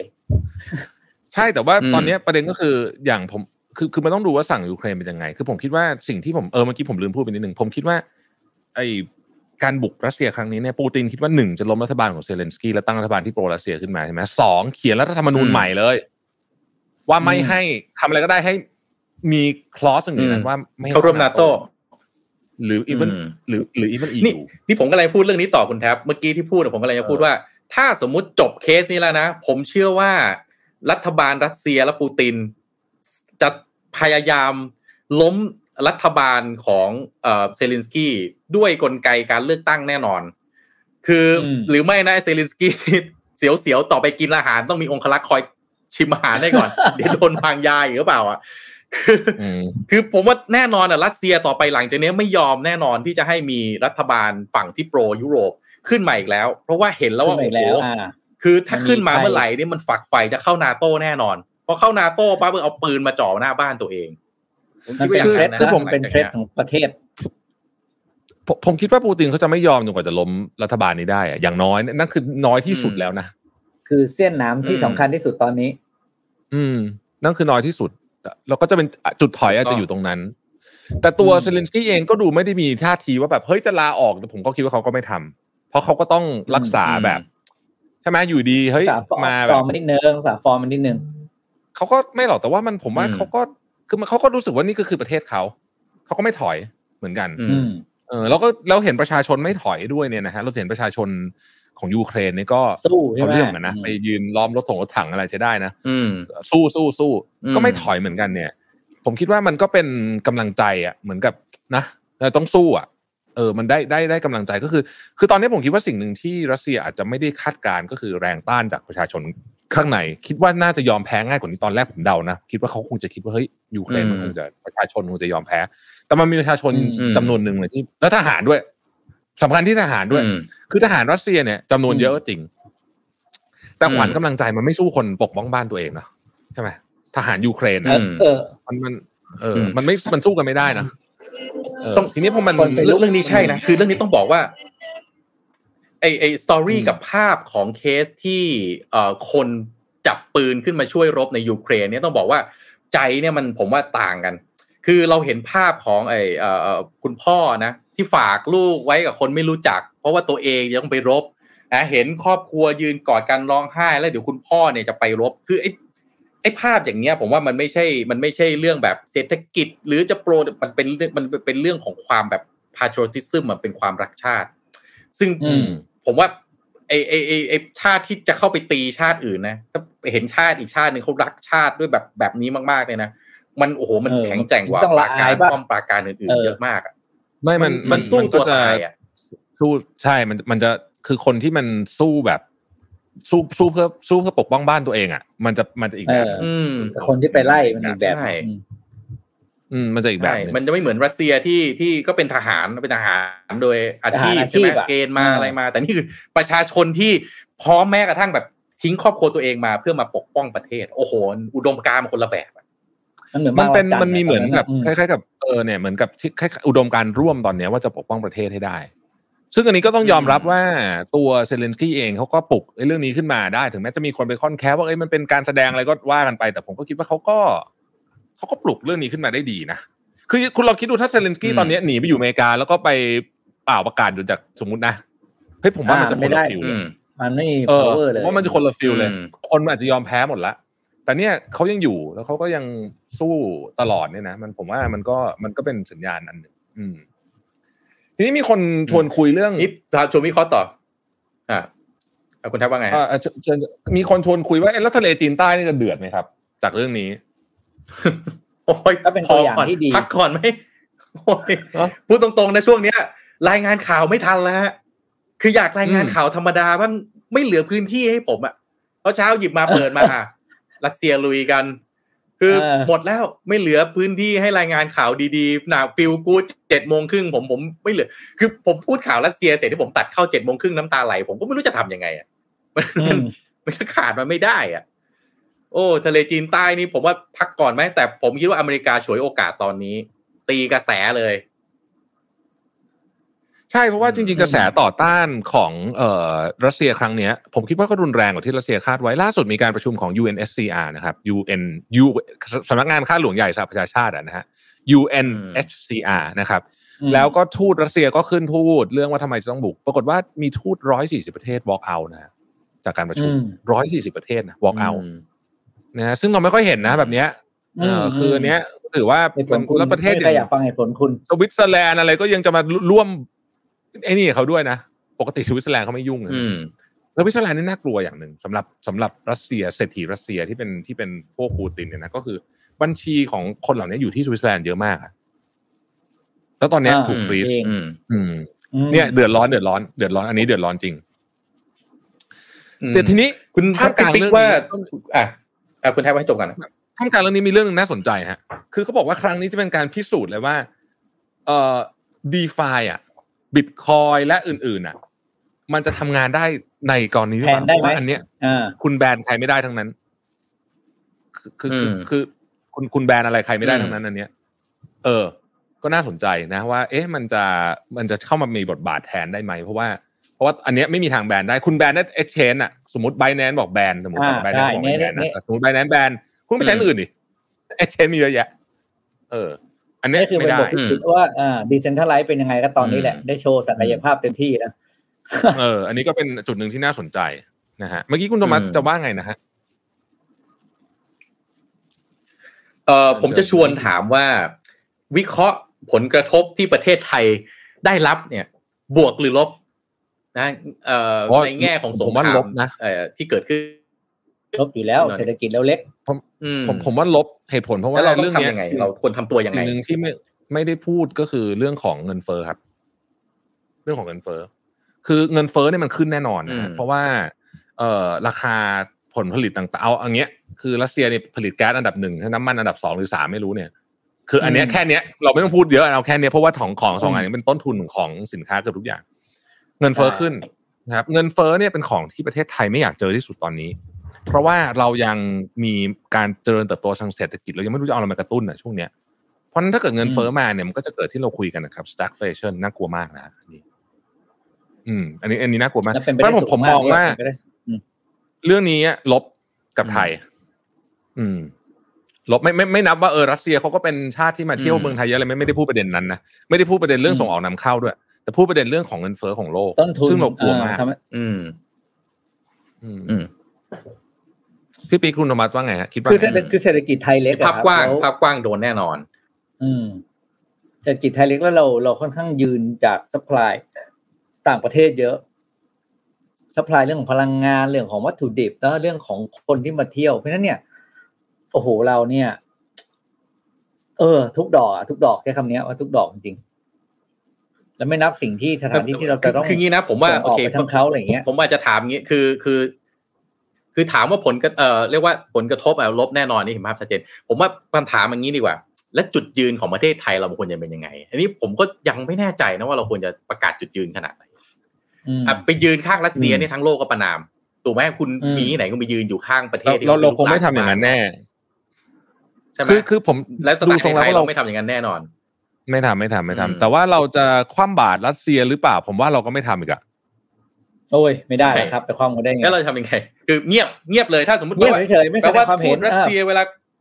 อ่า ถ้าถ้าทางทูตรัสเซียประจำประเทศไทยเขาไม่มาถามความเห็นแล้วหรอกมั้งขอชี้แจงต่อไม่รัฐวันบาลนี้แล้ววันนี้เขาไปกระทรวงเออต่างประเทศเลย มีกี่ประเทศอะสี่สิบอ่ากี่ประเทศอะนะฮะไปกระทรวงต่างประเทศเลยเอกราชทูตไปเพื่อก็คือส่วนใหญ่เป็นชาติตะวันตก เพื่อขอให้ รัฐบาลไทยคล้าย ๆ กับเนี่ย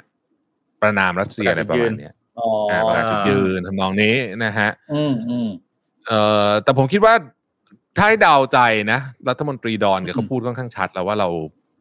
เรานั่นเป็นความขัดแย้งภายในประเทศเขา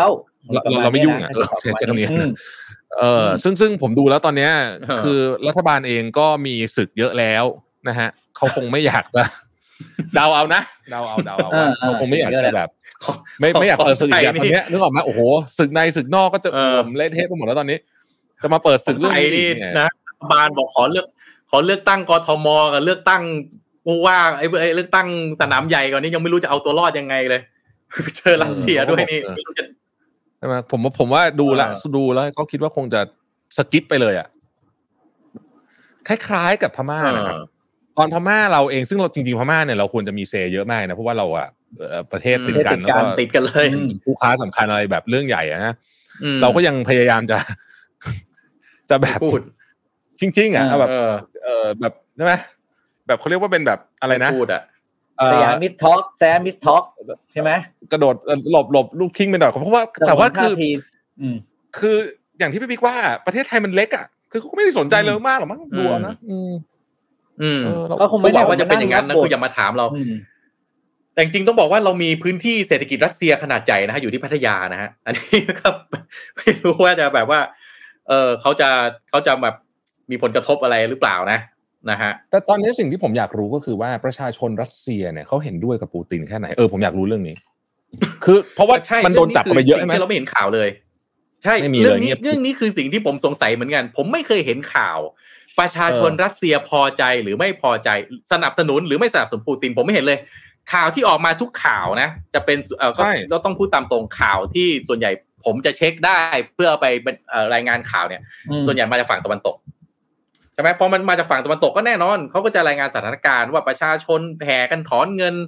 ประชาชนเอ่ออะไรนะไม่มั่นใจดอกเบี้ยขึ้น แต่ไม่บอกว่าสนับสนุนรัฐบาลปูตินเต็มที่ในการไปยึดยูเครนกลับมาให้ได้ หรือหรือไม่สนับสนุนไม่มีเลยผมหายังไม่เจอใครมีอืมส่งลิงก์ให้ผมทีนะฮะเออข่าวไม่ออกอืมอยากมารู้ซึ่งอืมในอีกแง่หนึ่งก็ก็ก็เข้าใจได้ตรงที่ว่ารัสื่อของรัสเซียมันจะมีความคล้ายๆ สื่อจีน คืออะไรที่ออกมาเป็นสื่อ official ของเขาเนี่ยมักก็นักปิดหมดมักจะถูกมันนิ p ูเลตหรืออาถูกสกรีนอ่าอ่าอืมสกรีนมาในระดับหนึ่งนะครับ อืม แล้วคนที่ประท้วงก็ถูกจับไปหลายพันคนแล้วอะไรแบบเนี้ย อืมใช่ไหมอืมอืม คือการคือการแบนครั้งนี้เนี่ยมันมันมันส่งไปถึงหลายเรื่องนะครับ อย่างเช่นเรื่องกีฬาเป็นต้น ฟุตบอลโลกอ่าใช่ไหมอ่าอืจมริงอะไรอย่างเงี้ยนี่เรื่องใหญ่เลยนะเรื่องใหญ่มากเลยนะ เรื่องใหญ่เรื่องใหญ่ฟีฟ่าก็จะไม่ให้เล่นมอสโกนะไอ้โดนตัด F1 เนี่ยเอออืมอ่าไม่น่าเชื่อไม่น่าเชื่อว่าะรแบบนี้ยอืมแล้วก็บริษัทบริษัทอืมรัสเซียก็โดนละหางเลขไปด้วยตอนนี้ ใช่ไหมอืมเอ่อ BP เองก็ประกาศถอนคือคือมันมีเรื่องของทางเศรษฐกิจที่เข้ามากระทบเยอะ แต่ผม ไม่แน่ใจเหมือนกันว่า คืออย่างที่คุณโทมัสว่าโลกยุคใหม่เนี่ย เราก็งงๆเหมือนกันว่า เอ๊ะเออมันไม่น่าจะเกิดสงครามไซส์นี้ได้แล้ว แต่มันก็มีอะ เพราะฉะนั้นเนอะจากนี้ไปเนี่ยเออมันจึงเดายากไงเพราะว่าสิ่งที่เราพูดกันทั้งหมดอ่าเนี่ยมันเป็นการเดาเบสออนสมมติฐานจากความเชื่อเดิมของเราว่า ว่ามันอืมนี่คือโลกที่เรามาถึงวันนี้ แต่ว่าวลาดิเมียร์ปูตินเนี่ยอาจจะเป็นคนที่กรอย้อนย้อนโลกของเราให้กลับไปเป็นเหมือนตอน 40 ปีที่แล้วก็ได้นะ อันนี้เป็นเรื่องที่เรากลัวนะอืมรีวายจริงๆรีวายเออรีวายรีวายเลยอะ ย้อนเพกลับราะไปปูตอนตินเนี่ยหมือเขาเขาเขายังทันตอน ใช่เพราะเพราะปูตินนี่เขายังทันตอนไอ้กำแพงเบอร์ลินนะใช่กำแพงเบอร์ลินเขาถูเป็นกทำลายเขาแล้วอยู่ที่ปูตินทันนะทันเขาอหมยู่ดที่อังกฤษอยู่ที่นั่นแหละ อยู่ที่เยอรมันน่ะแหละ ตอนนั้นน่ะ KGB ใช่ไหมอืมก็เนี่ยอืมก็เลยเราเราสิ่งที่เราเชื่อเกี่ยวกับโลกยุคใหม่ตอนนี้ว่า value ต่าง ๆ พวกนี้เนี่ยมันอาจจะ apply ไม่ได้กับกรณีนี้ เลยก็ได้ ใช้อะไรไม่ได้กับปูตินนั่นแหละใช่ไหมใช่มันใช้ไม่ได้แล้วก็มันก็เป็นไปได้ที่คนพิคือทุกครั้งอะครับ เวลาเกิดเหตุการณ์แบบเนี้ย ระดับเนี้ยมันเกิดขึ้นจากคนแค่คนไม่กี่คนเท่านั้นนะคือสงครามอะอืมพ่อผมชอบพูดผมรู้สึกว่าเออมันถูกเลย สงครามเนี่ยมันคือ ผู้มีอำนาจไม่กี่คนคุยไม่รู้เรื่อง ไอ้คนที่ซวยเนี่ยคือมประชาชนต้องมาบาดเจ็บล้มตายเป็นล้านรวมถึงไอ้ทหารที่ไปสู้กันด้วยนะทั้งสองฝั่งเลยนะอืมเดิมทีเขาก็ไม่ได้เกลียดอะไรกันมาถูกไหมอืมตามคำสั่งอย่างเดียว ก็ไปตามอืมคำสั่ง เนี่ยแต่มันเกิดจากคนไม่รู้เรื่องไม่กี่คนเท่านั้นนะที่คุยกันไม่รู้เรื่อง มันน้อยมากเลยนะสงครามที่มันเกิดขึ้นจากคนแบบ ที่มันแบบไม่ชอบกันทั้งประเทศแล้วเอาปืนที่มันไล่ยิงกันอะมันไม่ค่อยมีทีนะอ่าสังเกตดูถ้าไม่ใช่ชายแดนอย่างอะไรนะที่เขาเอาหินเคลื่องอะไรคุณธรรมัสสองประเทศนั้นนะอันนั้นคือประชาชนเกลียดกันจริงเอออืมนอกมันนอกเป็นเรื่องสงครามเผ่าเผ่าใช่ไหมเออเมื่อก่อนเออเผ่าพวกนั้นนี้สงครามไม่เผ่าถูกกับเผ่านั้นก็ยกทัพคุยกันลุยกันอย่างนั้นน่ะ แต่สมัยนี้มันไม่มีอะๆ ไม่มีแล้วเออแบบอาจจะแบบเหมือนที่ยูว l ลโนอาฮารารีเขาพูดก็ได้นะ ในหนังสือเซเปียนว่าสุดท้ายแล้วจริงๆมันเรื่องเล่าหมดเลยอะไอประเทศไอชาติไอความ patriotism อะไรพวกนี้มันมันมันอืมอืมอืมอืมมันสอนจริงแกมาทั้งนั้น มันไม่มีอะไรเลยอะใช่เออมันแต่เนี่คือยเรื่องเล่าแต่นี่มันทั้งนั้นก็คนที่ทำให้สุดท้ายเป็นความขัดแย้งอะคนตายจริง ๆ แล้วก็มีความเสียหายเกิดขึ้นเยอะแต่ว่า ผมผมผมยังคิดว่าเราเดาใจปูตินยากมาก เราเดาใจปูตินอืมยากมาก นับจากวันนี้เป็นต้นไป แต่สิ่งหนึ่งที่ผมเชื่อนะ คือเขาไม่ยอมลงแบบแบบแบบโดยสุดีนัอะขแน่นอนนะหมาหมาคือไม่ไม่ลงต้องไม่ลลงงแบบหมาหมาแน่นอน ไม่ลงแบบหมาๆนะเราพูดกันตรงๆว่าไม่มีทางอะอืมเออคือยังไงก็ต้องลงแบบ เออ ออกตัวแรตายงบนขหลังนาดนี้ตายบนหลังเสือใช่ไหมอืม ก็ยังดีกว่า อืม ซึ่งอืมนี่แหละอืมสิ่งที่เรากลัวสุดๆไปเลย อืมทีนี้ต้องจับทีนี้ตาดูก็ไม่รู้จะจบยังไง จบยังไงเหมือนกันอะมาเอาคือตอนเนี้ย เอางี้มันมีอีกอันหนึ่งผมว่าเกมนี้สหรัฐก็คงพยายามทำอยู่ ในทางลับ เนี่ยนะฮะมีความเป็นไปได้ไหมนี่เราพูดกับพล็อตหนังนะนะตอนนี้จะเริ่มเข้าพล็อตหนังแล้วนะอันนี้อืจะมเริ่มแบบมโนสุดๆเลยต้องบอกท่านผู้ชมไว้ก่อนนะมีความเป็นไปได้ไหมที่ ตอนนี้เนี่ยสหรัฐกำลังพยายามที่จะหาวิธีการที่จะล้มปูตินจากข้างในอืมโอ้โห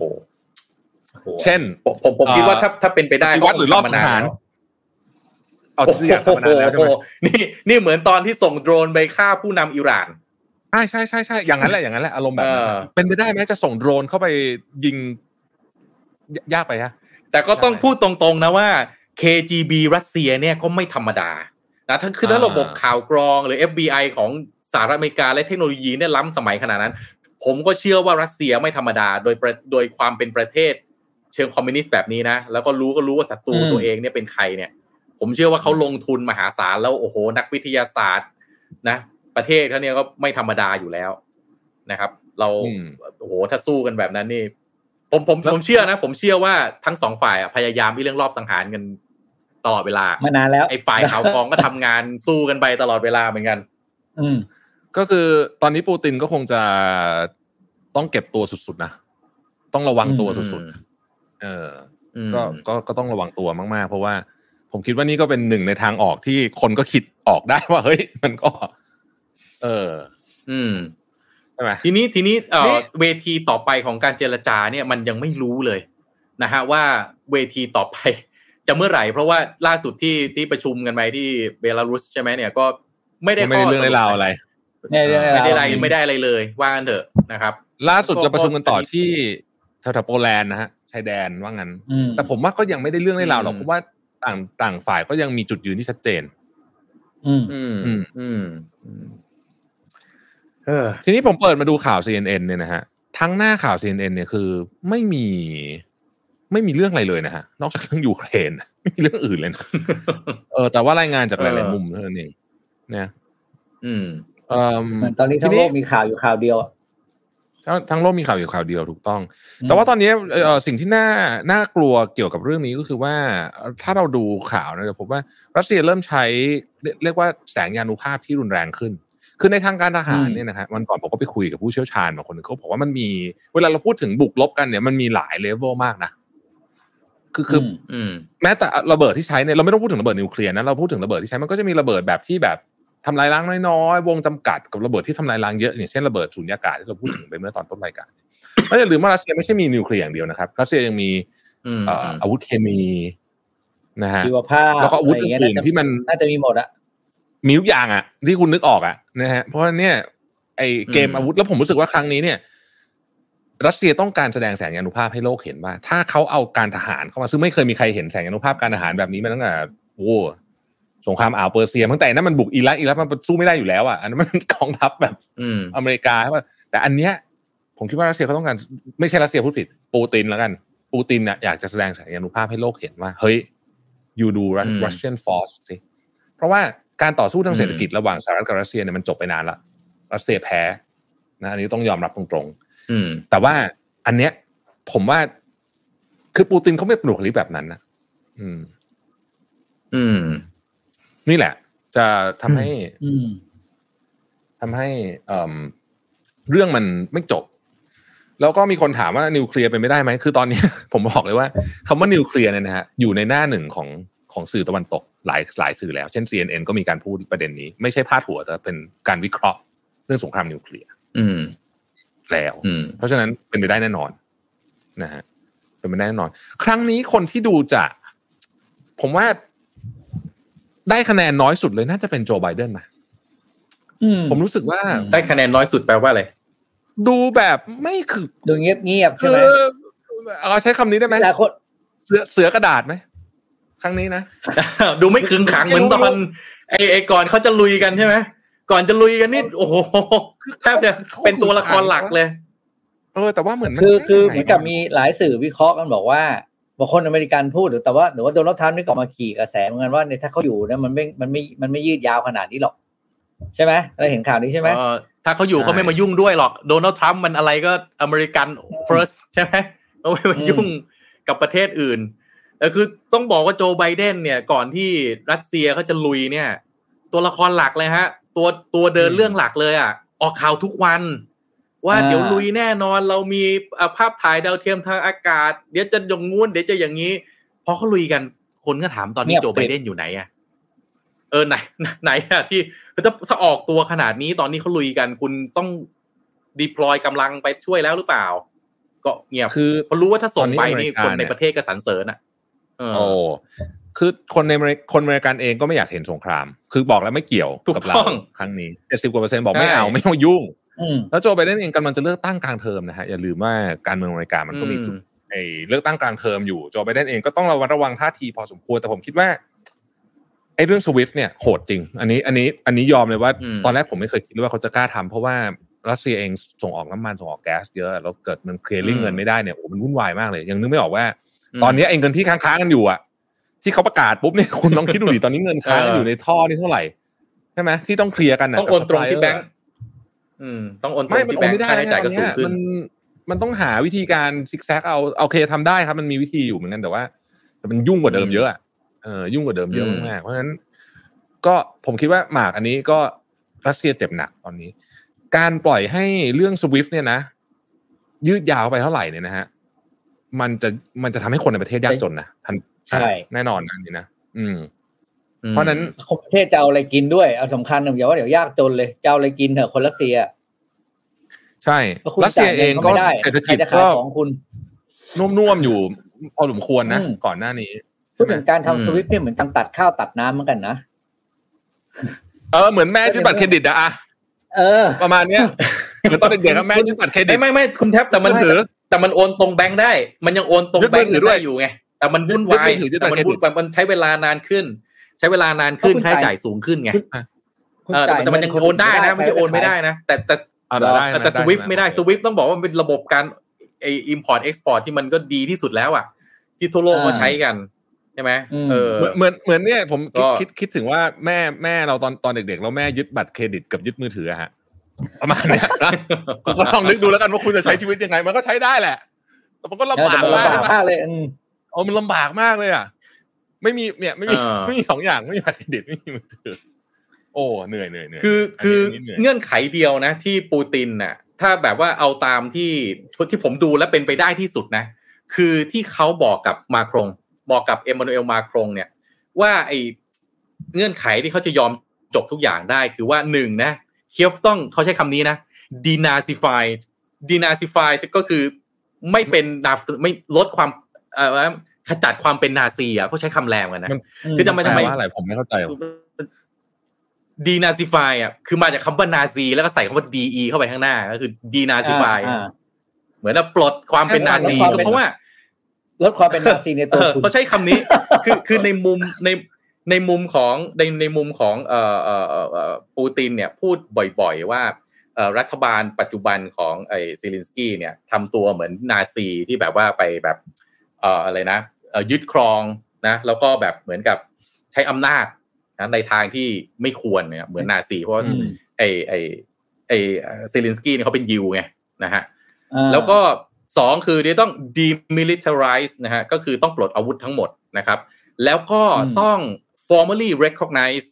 อ่าไครเมียก็คือต้องให้รัสเซีย formally recognize รัสเซียก็คือไครเมียต้องถูก ยกให้เป็นดินแดนของรัสเซีย คือคุณเนี่ยต้องยอมรับไครเมียว่าเป็นดินแดนของรัสเซียอย่างเป็นทางการโอ้โหคือทุกวันนี้ยึดอยู่แต่ว่ายังไม่ยอมรับ ใช่ไหมประมาณนั้นดีนาซิฟายนี่ผมว่าน่าจะแปลว่า ห้ามเข้าเป็นนาโต้ไอ้ผมเดานะ อ่า ห้ามเข้าเป็นอืมนาโต้สองคือต้องปลดอาวุธอ่าเนี้ยนะเราก็คือห้ามห้ามห้ามหือ ห้ามหือ แล้วก็สาม ก็ต้องยอมเป็นของรัสเซียคือถ้าคุณยอมไครเมียดินแดนอื่น มันก็มีโอกาสจะตามไปด้วยในฝั่ง at least นะในฝั่งตะวันออกที่มันติดกับรัสเซีย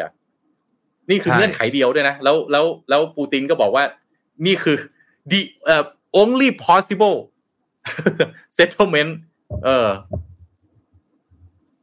แล้วมันจะไปได้ยังไงอะ นั่นสิ เนี่ยมันเหมือนเดดล็อกไง ใช่ไหมถ้าเป็นเออเป็นในข้อกฎหมายเรียกว่าโอ้โหเดดล็อกมันจะไป มันจะไปได้ไงเนี่จะไปยมามาอย่างนี้มันก็ไม่ต้องคุยกันต่อแล้วมั้งไงมันก็ มันก็อะไม่เข้านาโตอะอะอืมเออยับกันไปข้างอย่างนี้ใช่ไหมเออต้องดูผมว่าต้องให้เขาเจรจาอีกสักพักก็คงจะมีเออทางออก ตอนนี้อาจจะยังนึกไม่ออกนะเราก็ยังนึกไม่ออกด้วย ต้องให้เขาเห็นอืมช่องอืมจากนิดหน่อยใช่แต่เวลาอจจะมีแต่ทรงแต่ต้องตอบต้องอย่างนี้นะพี่ปิ๊กเขาไม่มีเวลาในการเจรจากันมากกว่านี้แล้วนะคือ เนี่ยมันเจ็ดวันแล้ว คือจะเป็นเดือนอย่างน้อยเป็ต้องหยุดปยิงก่อนไหมะประชาชน อ่าอาจจะต้องมีซีสอาร์มกันก่อนไหมเออต้องข้ตกลเออต้องซีสไฟหยุดยิงก่อนหรืไหมทุกคนอยู่ในที่ตั้งเปก่ล่าอนมอ่าใครอยู่ตรงไหนก็อยู่ตรงนั้นแต่หยุดอืมยิงก่อน คือคือถ้ายังไม่หยุดยิงมันไม่รู้เจรใช่จาไงนะอืมใช่ เป็นไปได้นะครับ แต่ก็อะยังไม่เห็นคุณปิ๊กก็สัญญาณแบบนั้นไงสี่ทุ่มพี่ปิ๊กเขาก็จะต้องไปแล้วเพราะเขามีรายการต่อใช่ไหมพี่ปิ๊กวันนี้ไลฟ์สี่ชั่วโมงอะเริ่มโอ้เริ่มใช่เริ่มใช่เริ่มเริ่มทำรายการอ่าเริ่มทำรายการตไหมเนี่ยไม่ตาล็อกเอ้าคุยเรื่อยๆเมื่อเหนื่อยก็หยุด เอานี่นี่นี่ไหนๆเราก็อยู่กันละเราก็มาคุยกันประเด็นเรื่องรัสเซียอย่างนี้ ผมขอปิดเรื่องรัสเซียแบบนี้แล้วกันนะฮะรัสเซียยูเครนอืมว่า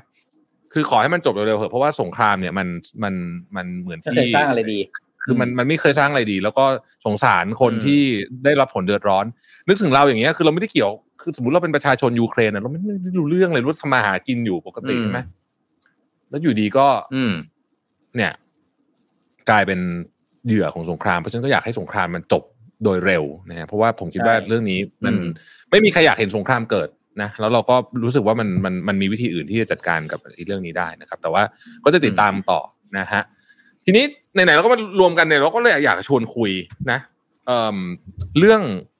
ที่ผมไม่ได้บอกทั้งสองคนมาก่อนว่าจะคุย ก็คือเรื่องที่ฮอตที่สุดของเมืองไทยตอนนี้ ซึ่งซึ่งฮอตกว่าเรื่องยูเครนนะครับ ผมดูจากเอ่ออืมแท็กในทวิตเตอร์เนี่ยนะฮะ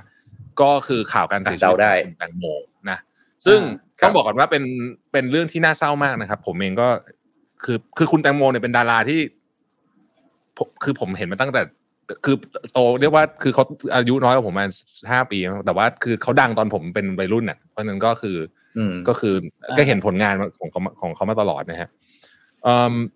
ทีนี้ ประเด็นที่เรื่องอุบัติเหตุไอ้เรื่องไม่ใช่เรื่องเรื่องเหตุการณ์คดีเลยเราเราไม่รู้นะก็ไม่รู้จะพูดยังไงแต่ประเด็นคือผมผมผมคิดว่าเรื่องเนี้ยมันจะเป็นบรรทัดฐานเรื่องการบังคับใช้กฎหมาย ซึ่งเป็นเรื่องที่ ซึ่งเป็นเรื่องที่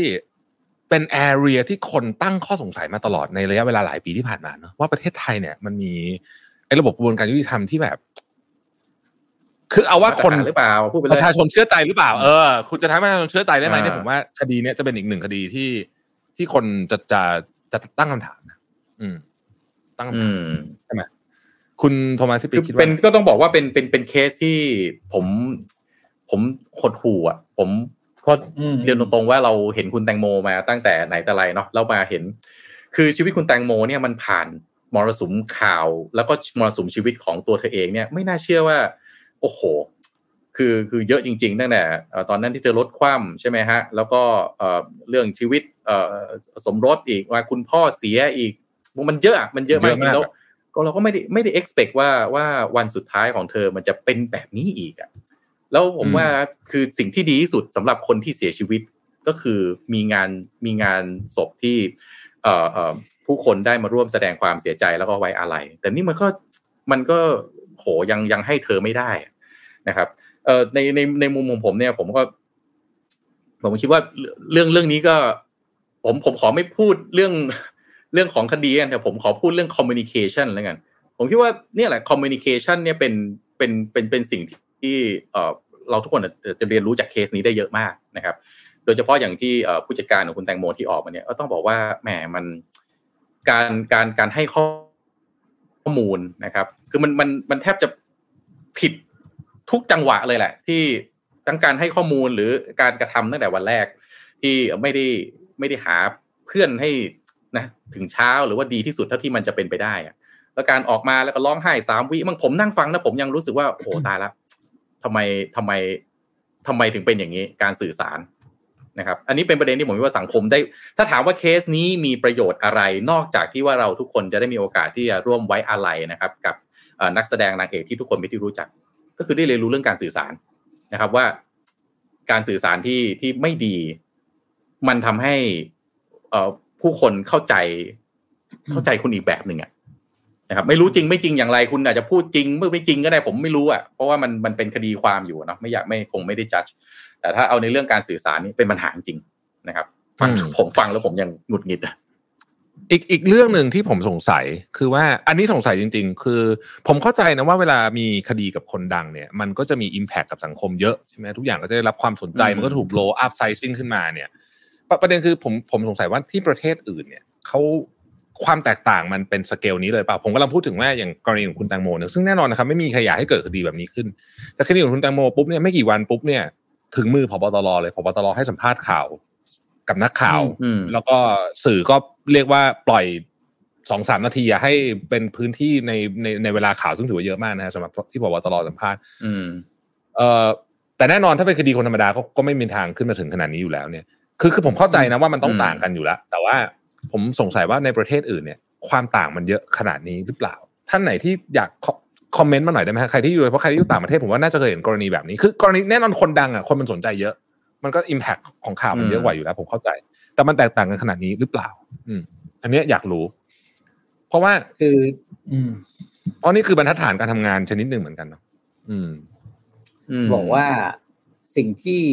เราน่าจะได้ผมใช้คำว่าเรียนรู้แล้วก็เห็นแล้วกันนะเห็น ใช้คำว่าเห็นก็คือ การใช้เรื่องบางเรื่องคือเรื่องของเรื่องที่เกิดขึ้นเนี่ย กับการสื่อสารของหลาย ๆ คนน่ะ ที่ไม่ใช่เกี่ยวกับคนที่เป็นคนใกล้ตัวคุณแตังโมนะพวกเพจต่างๆ พวกนักสืบโซเชียลพวกอะไรที่แบบมานักเกาะกข่าระวแสด้วยไหมใช้ข่าวนักเขาหลอะไรอย่างเงี้ยช่องหลายขายนะครับอืมคือโหต้องบอกเลยว่านี่เป็นเป็นเป็นอีกก้าวที่เราให้เห็นเลยว่าสื่อแบบ สื่อหรือคนคนไหนเนี่ย เป็นคนแบบไหน บางคนที่ผมเห็นโอ้โหเยอะมากนะที่เขาส่งกันมาแบบเฮ้ยแบบคุณโพสต์ขายเสื้อขายแต่โทษทีนะแบบอะไรก็ไม่รู้แล้วก็มีแฮชแท็กเกี่ยวกับเรื่องของคุณแตงโมอะเพื่อเพื่อกลายอันนี้ให้นักข่าวที่ไปถามครอบครัวเขาอะไรแบบเนี้ย ที่แบบใช้คำถามแบบเฮ้ยมึงถามอะไรวะถามไม่ได้ไงเออเอออืมเออผมเกลียดมากเลยนะคำถามที่ว่าสมมติว่าเนี่ยมามีคนในครอบครัวของครอบครัวหนึ่งเนาะเสียชีวิตเนาะแล้วแบบเอาไม้ไปจ่อปากเขาว่านี่ผมมีไม้ด้วย เอ่อต้องถามว่ารู้สึกยังไงครับกับคือการที่เอ่อคนในครอบครัวเสียชีวิตเฮ้ยคุณเอาสมองตรงไหนถามวะผมถามหน่อยดิเออแบบคุณรู้สึกอยากตันหน้ามึงอะเอออย่างเงี้ยอย่างเงี้ยเหรอเออแต่ว่าแต่เอว่าอนี่ไงพี่ปิ๊กพี่ปิ๊กนี่ไง มันมีเนี่ยนี่นักข่าวไปถามคุณเออยานีจงวิสุทธ์ถามว่าเนี่ยคุณเศรษฐาศิรฉายาศิลปินแห่งชาติเสียไปเนี่ยอืมรู้สึกยังไง โอ้โห อยากให้รู้ไปสึกยังไงเปิดฟังคลิปเออคุณยานีจงวิสุทธ์ฮะเข้าไปฟังอืมไปฟังคลิปนี้เออฮะไปถามนักข่าวอะไรทั้งประเทศวะเราอยากให้รู้สึกยังไงเรียนรู้ คุณคุณยาเฮ้ยตุกยานีก็บอกจริงอ๋อให้รู้สึกยังไงเหรอคะอ๋อพี่ต้องดีใจมั้งคะ คือเรียกว่าอืมโอ้แกแกสวนนักข่าวแบบนี่บอกว่านี่นี่คือวงการสื่อก็ต้องเรียนรู้เหมือนกันนะครับ ไม่ใช่ว่าใช่เออเออสักแต่ถามเหมือนเมื่อก่อนคือโลกมันเปลี่ยนไป คุณก็ต้อง disrupt ตัวเองอืมเช่นเดียวกันไอ้คำถามนี่มันพูดแล้วคุณไม่เคยนทำร้าคิดจะเปลี่ยนแปลงตัวเองหน่อยเหรอถามไม่ได้คิดเนี่ยไอ้ถามเออถามแบบถามต้องใช้ของคนต้องใช้คำว่าถามแบบ เหมือนคนไม่มีสมองคิดอะ ไม่ไม่รู้ว่าอะไรควรไม่ควรเฮ้ยคุณมีชีวิตอยู่บนโลกนี้ได้ขนาดนี้แล้วคุณมีงานมีการทำขนาดนี้ คุณคุณอยู่มาได้ด้วยคำถามแบบนี้เหรอแล้วเรื่องนี้หลายทีแล้วนะอืมไอประเด็นใช่ปะเรื่องสื่อที่ถามหลายทีคำเลยถามมากแบบอืที่มไม่ควรถามกับคนครอบครัวผู้เสียชีวิตอะไรแบบเนี้ยมันอืมแบบอืมไอ้วะ คือคือไม่ไม่ไม่จำเป็นจะต้องเรียนนิเทศมาก็พอจะตอบได้ว่าไอ้คำถามมันไม่ควรถามอยู่แล้ว สมมติสมมติว่าเออคนอืมคนในครอบครัวคุณเสียชีวิตนะรู้สึแล้วกยังมีไงใครสักคนที่คุณไม่รู้จักกันมาก่อนไม่ใช่ญาติหรือเพื่อนมาถามนะนักข่าวมาถามอืมอ้าวเป็นไง เออเนี่ย ญาติเสียชีวิตรู้สึกไงบ้าง คุณจะรู้สึกยังไงว่าคนมาถามเฮ้ยแต่คุณอย่างนั้นนะแต่ผมเล่าให้ฟังเคสหนึ่งนะผมเล่าให้ฟังเคสหนึ่งเพื่อนผมเนี่ยเอ่อเพื่อนผมคนเนี้ยคุณอืมคุณคุณพ่อเสียชีวิตนะฮะคุณพ่อเสียชีวิตอืมก็มีคนทักเข้าไปหลังไม่คุณพ่อเสียชีวิตอายุเท่าไหร่นะฮะเพื่อนผมอืมก็ ถามกลับไปว่า ถามทำไมจะบอกนะว่าเอาไปซื้อหวย จะเอาไปจะเอาไปซื้อหวย ตอบนั่นตอบไงจริว่างแล้วมโอ้โหแบบนี่นี่คือนี่คือสิ่งที่ต้องเรียนรู้นะครับ เรื่องเรื่องของความสูญเสียเนี่ย มันผมว่าเราต้องเปลี่ยนมุมมองใหม่แล้วว่าความสูญเสียเนี่ยเอมพัตตีเป็นเรื่องสำคัญ ทั้งการเอ่อร่วมแสดงความอาลัยนะครับ ทั้งเรื่องของการถามคำถามหรือการแสดงออกเพื่อที่จะเป็นกำลังใจให้กับคนที่ยังอยู่ คือเมื่อมีการสูญเสียเกิดขึ้นเนี่ยคนที่เขาตายไปแล้วเขาไม่รับรู้อะโอเคเราก็แบบอืมแล้วแต่นะว่าจะจะแล้วแต่ศาสนาและความเชื่อนะครับ ว่าแต่ละศาสนาก็มีความเชื่อแตกต่างกันไปใช่ไหมฮะแต่คนที่อยู่เนี่ยฮะคนที่ยังอยู่เนี่ยคำถามที่คุณใช้กับเขาวิธีการแสดงออกวิธีการร่วมที่จะแสดงความเสียใจไปด้วยเนี่ย อันนี้สำคัญนะ แล้วมันจะเป็นบรรทัดฐานให้น้องๆ รุ่นต่อไปด้วยเขาเห็นด้วยว่าอ๋ออ๋อเวลาที่มีความสูญเสียมีคนเสียชีวิตเกิดขึ้นอ๋อต้องทำอย่างนี้ใช่ไหมต้องถามแบบนี้ มันไม่ใช่ไงนะฮะใช่ อืม ก็หวังว่าจะนั่นเขาเขาเดี๋ยวนะก่อนเราเออก่อนเราจะก่อนเราจะไอเนี่ยขอกลับมาที่เรื่องของของยูยูเครนสักนิดนึงได้ไหมฮะก็กลับไปกลับมาขอไปพี่ปิ๊กคุณโทมัสมันมีอยู่อีกอันหนึ่งที่ผมไม่แน่ใจว่าทางการทูตเนี่ยเขาจะทำหรือไม่ทำก็คือเอ่อการขับเอกอัครราชทูตของของรัสเซียออกจากสหรัฐเนี่ยอืมยังไม่ได้ทำถูกไหมตอนเนี้ยอย่าง ผมเข้าใจเออว่าไม่ทำอย่างเออผมก็ไม่เห็นข่าวนะผมเข้าใจว่ายังไม่ทำนะเอานี่ทีนี้มันเป็นไปได้ไหมเขาไม่ใช่ที่จะคู่ขักบรณีเอกอัครราชทูตแต่แต่มันก็ไม่ใช่คู่กรณีนะคุณแท็บถูกไหมในในทางปฏิบัติอะคุณจะไปลดสถานะทางการทูตลงทั้งนั้นที่คุณไม่ได้ทะเลาะกันโดยตรงใช่ไหมก็ใช่ไม่ได้ไม่ได้หรือเปล่ามีเหตุผลก็ได้ sanction มีทางเหตุผลทางเศรษฐกิจไปไหมก็แต่ก็ยังไม่เห็น อันนี้ยังไม่เห็น เออ เออ อืม ใช่ไหมเปิดดูเลย ก็ เออเขาขับเอกอัครจากจากจากวอชิงตันดีซีนะคือคือไอ้สองประเทศนะเขาเขาตัดสัมพันธ์ทางการทูตกันไปแล้วยูเครนกับรัสเซียใช่ไหมแต่ว่าไอ้ของวอชิงตันดีซีเนี่ยเอกอัครราชทูตของรัสเซีย ซึ่งผมผมคุ้นคุ้นชื่อแกอยู่ด้วยนะเดี๋ยวนะผมเหมือนจะเคยอืมอ่านอยู่อ่าสถานทูตรัสเซียในอเมริการู้สึกมีอยู่ห้าที่ใช่ไหมนี่ผมเปิดเปิดตรงนี้นะห้าที่เลยเหรอก็ เออเนี่ยผมเปิดตรงนี้ในความรู้ใหม่ของผมเหมือนมีกันหลายเมืองอืมนะฮะ Russian Federation maintains อ๋อ consular นี่ไง office U.S. in five expelling locations 12 Russian diplomats เอออ้าวเรียบร้อยเนี่ย United Nation asked ขับ12แล้ว Russian United Nation ที่ไม่แต่ว่าอันนี้ไม่แน่ใจว่าเอกอัครราชทูตอะ ถูกขับหรือยัง อืม อืม อืม อันนี้เป็นเหมือนเขาบอกว่า second อันนี้ผมอ่านเร็วๆนะ มีคนส่งลิงก์มาให้ในแชทนะฮะ second most senior diplomat in Russian embassy นะครับ คิดว่าอาจจะยังไม่ได้ขับตัวเอกอัครราชทูตนะเท่าที่ดูแบบนี้นะฮะเอ๊ะอย่างนี้นะ ผมก็เดาใจทางฝั่งอเมริกันทำเนียบขาวนะคุณแท็บนะ คือถ้าทำทำเนียบขาวประกาศศึกกับรัสเซียด้วยเนี่ย แปลว่าคุณเจอทั้งจีนกับรัสเซียเลยนะมันหนักนะอุ้ยประเด็นทำเนียบขาวไม่เป็นโอกาสผมว่ามันรัสเซียหรอกกูไม่เกี่ยวกับเขายุ่งไหมเออเขาเขาคุณจะโดนเขาบอกแล้วเออคนอเมริกันเขาไม่อยากไปสงคราม อืม คือถ้าเออครั้งนี้อเมริกาส่งทคงหารไม่ไปนะมันจะเหมือนตอนไหนรู้ไหม มันอืมมันจะคล้าย ๆแบบ ผมคิดว่ามันไม่เหมือนซะทีเดียวแต่ว่าผมผมคิดว่าคนจะนึกถึงสงครามเวียดนามอืมใช่ไหมเออรู้สึก ไม่รู้ เออผมผมคิดว่าอเมริกาไม่แต่ดูดูไม่ดูดูจากดูจากโจไบเดนตอนนี้แล้วคิดว่า คิดว่ามาเฉยๆมาตุ้ยดีกว่าจีนแทนแล้วเออมาตุ้ยจีนแทน เพราะมันตรงกว่าเออป่ะอันนี้ก็เนี่ยเผื่อแล้วใคมัรนเข้ามาช้าตรงกว่าก็เล่าให้ฟังว่า เอออเมริกาอยู่ดี คือพี่พี่ปิ๊กคิดดูว่า พี่ปิ๊กกับคุณโทมัสคิดดูว่า มันไม่มีเวลาไหนที่แบบ คือส่งส่งตัวแทนจากอเมริกาไปไต้หวันนะวันเนี้ยไปไหมตอนนี้ไม่เวลาเวลาอื่นนอกไม่จากไปกวนประสาทถูกไหมนอกเวจากลากอื่วนนปไม่ระไปสาทมาเวลานี้เออเวลาอื่นไม่มาตอนไปตอนนี้อะคือคือเนี่ยแหละอันนี้ผมคิดว่าหนึ่งที่คุณโทมัสว่าคือแหยมเลยเพราะนี่รู้เห็นแล้วใช่ไหมว่า เนี่ย คุณไปจะไปใช้กำลังจังหวะทารมันได้ไม่ได้เนี่ย เออไม่ได้นะ จังหวะมันได้ตอนเนี้ยเออจังหวะมันได้จังหวะมันได้ต้องส่งไปตอนนี้แหละ ก็ก็ผมว่ามันก็เออจับตาดูให้ดีเพราะผมคิดว่า จีนเองเขาก็เขาก็เขาก็ คือคือมีคนไปแหย่เขาเยอะเหมือนกันนะตอนเนี้ยหมายถึงทางการทูตนะว่าอืมเอ๊ะคุณยังไงผมว่าก็มีคนแหย่เขาเยอะอยู่ แต่ผมคิดว่าเขาก็ต้องดูท่าทีเหมือนกัน เพราะว่าไต้หวันกับเคสของยูเครนเนี่ยมันมีความคล้ายกันระดับหนึ่งเหมือนกันนะ อืมอืม อืม โดยเฉพาะมุมมองจากสองประเทศ แต่ผมเชื่อว่าจีนจะไม่ประเทศเงียบ แต่ผมเชื่อว่าจีนจะไม่เงียบถ้าอเมริกาไปไต้หวันจริง จีนก็จะออกมาไม่เงี้ยไม่เงี้ยเขาประท้วงแล้วเต็มที่แน่นอนประท้วงแล้วประท้วงแล้วประท้วงแล้วใช่ไหมเขาประท้วงแล้วแล้วเขาอาจจะถามต่อด้วยว่าผมว่ามาอะไรตอนนี้เออชาวบ้านเขาวุ่นวายกันอยู่เออมาไหมเนี่ยใช่แล้วเวลามาแล้วแล้วแล้วผมคิดว่า step แบบนี้นะ มันจะทำให้สูญเสียความความ ความดูดีในสายสายตาของเอ่อชาวโลกด้วย คุณคุณก็ไม่ควรทำตอนนี้ใช่ไหมถูกไหมเออก็ไม่ก็ไม่ควรฉวยโอกาสตอนนี้ คือแต่แต่ว่ามุมมองของของจีนต่อไต้หวันเนี่ยมันคล้ายกับมุมมองของรัสเซียต่อยูเครนนะทั้งสองขาเลยนะเหมือนที่คุณโทมัสอืมบอกอะคือจีนก็มองว่าไต้หวันเป็นส่วนหนึ่งเหมือนกับแบบอืมแบบเหมือนเป็นแบบคล้ายๆกับแคว้นหนึ่งอะรัสเซียก็มองว่ายูเครนเป็นส่วนหนึ่งอืมแต่คนยูเครนไม่ได้รู้สึกแบบนั้น แล้วอืมคนไต้หวันก็ไม่รู้สึกแบบนั้นเหมือนกันอืมเอออืม โลกมันอยู่ยากแต่จริงต่างกันนิดนึงตรงที่ผมดูแล้วเนี่ย อเมริกาเนี่ยไม่ยอมที่ไต้หวันแน่นอน จีนก็รู้ว่าอเมริกาไม่ยอม อืม อืมใช่ไหมเอ่อกรณีของยูเครนเนี่ย อาจจะต่างกันนิดหน่อย ต่างกันนิดหน่อย อืมอะติดตามมันต่อไปครับ ว่าจะเป็นอย่างไรตามตรงช่วงนี้ก็เลยไม่ไม่รู้จะเอาข่าวอะไรไปพูด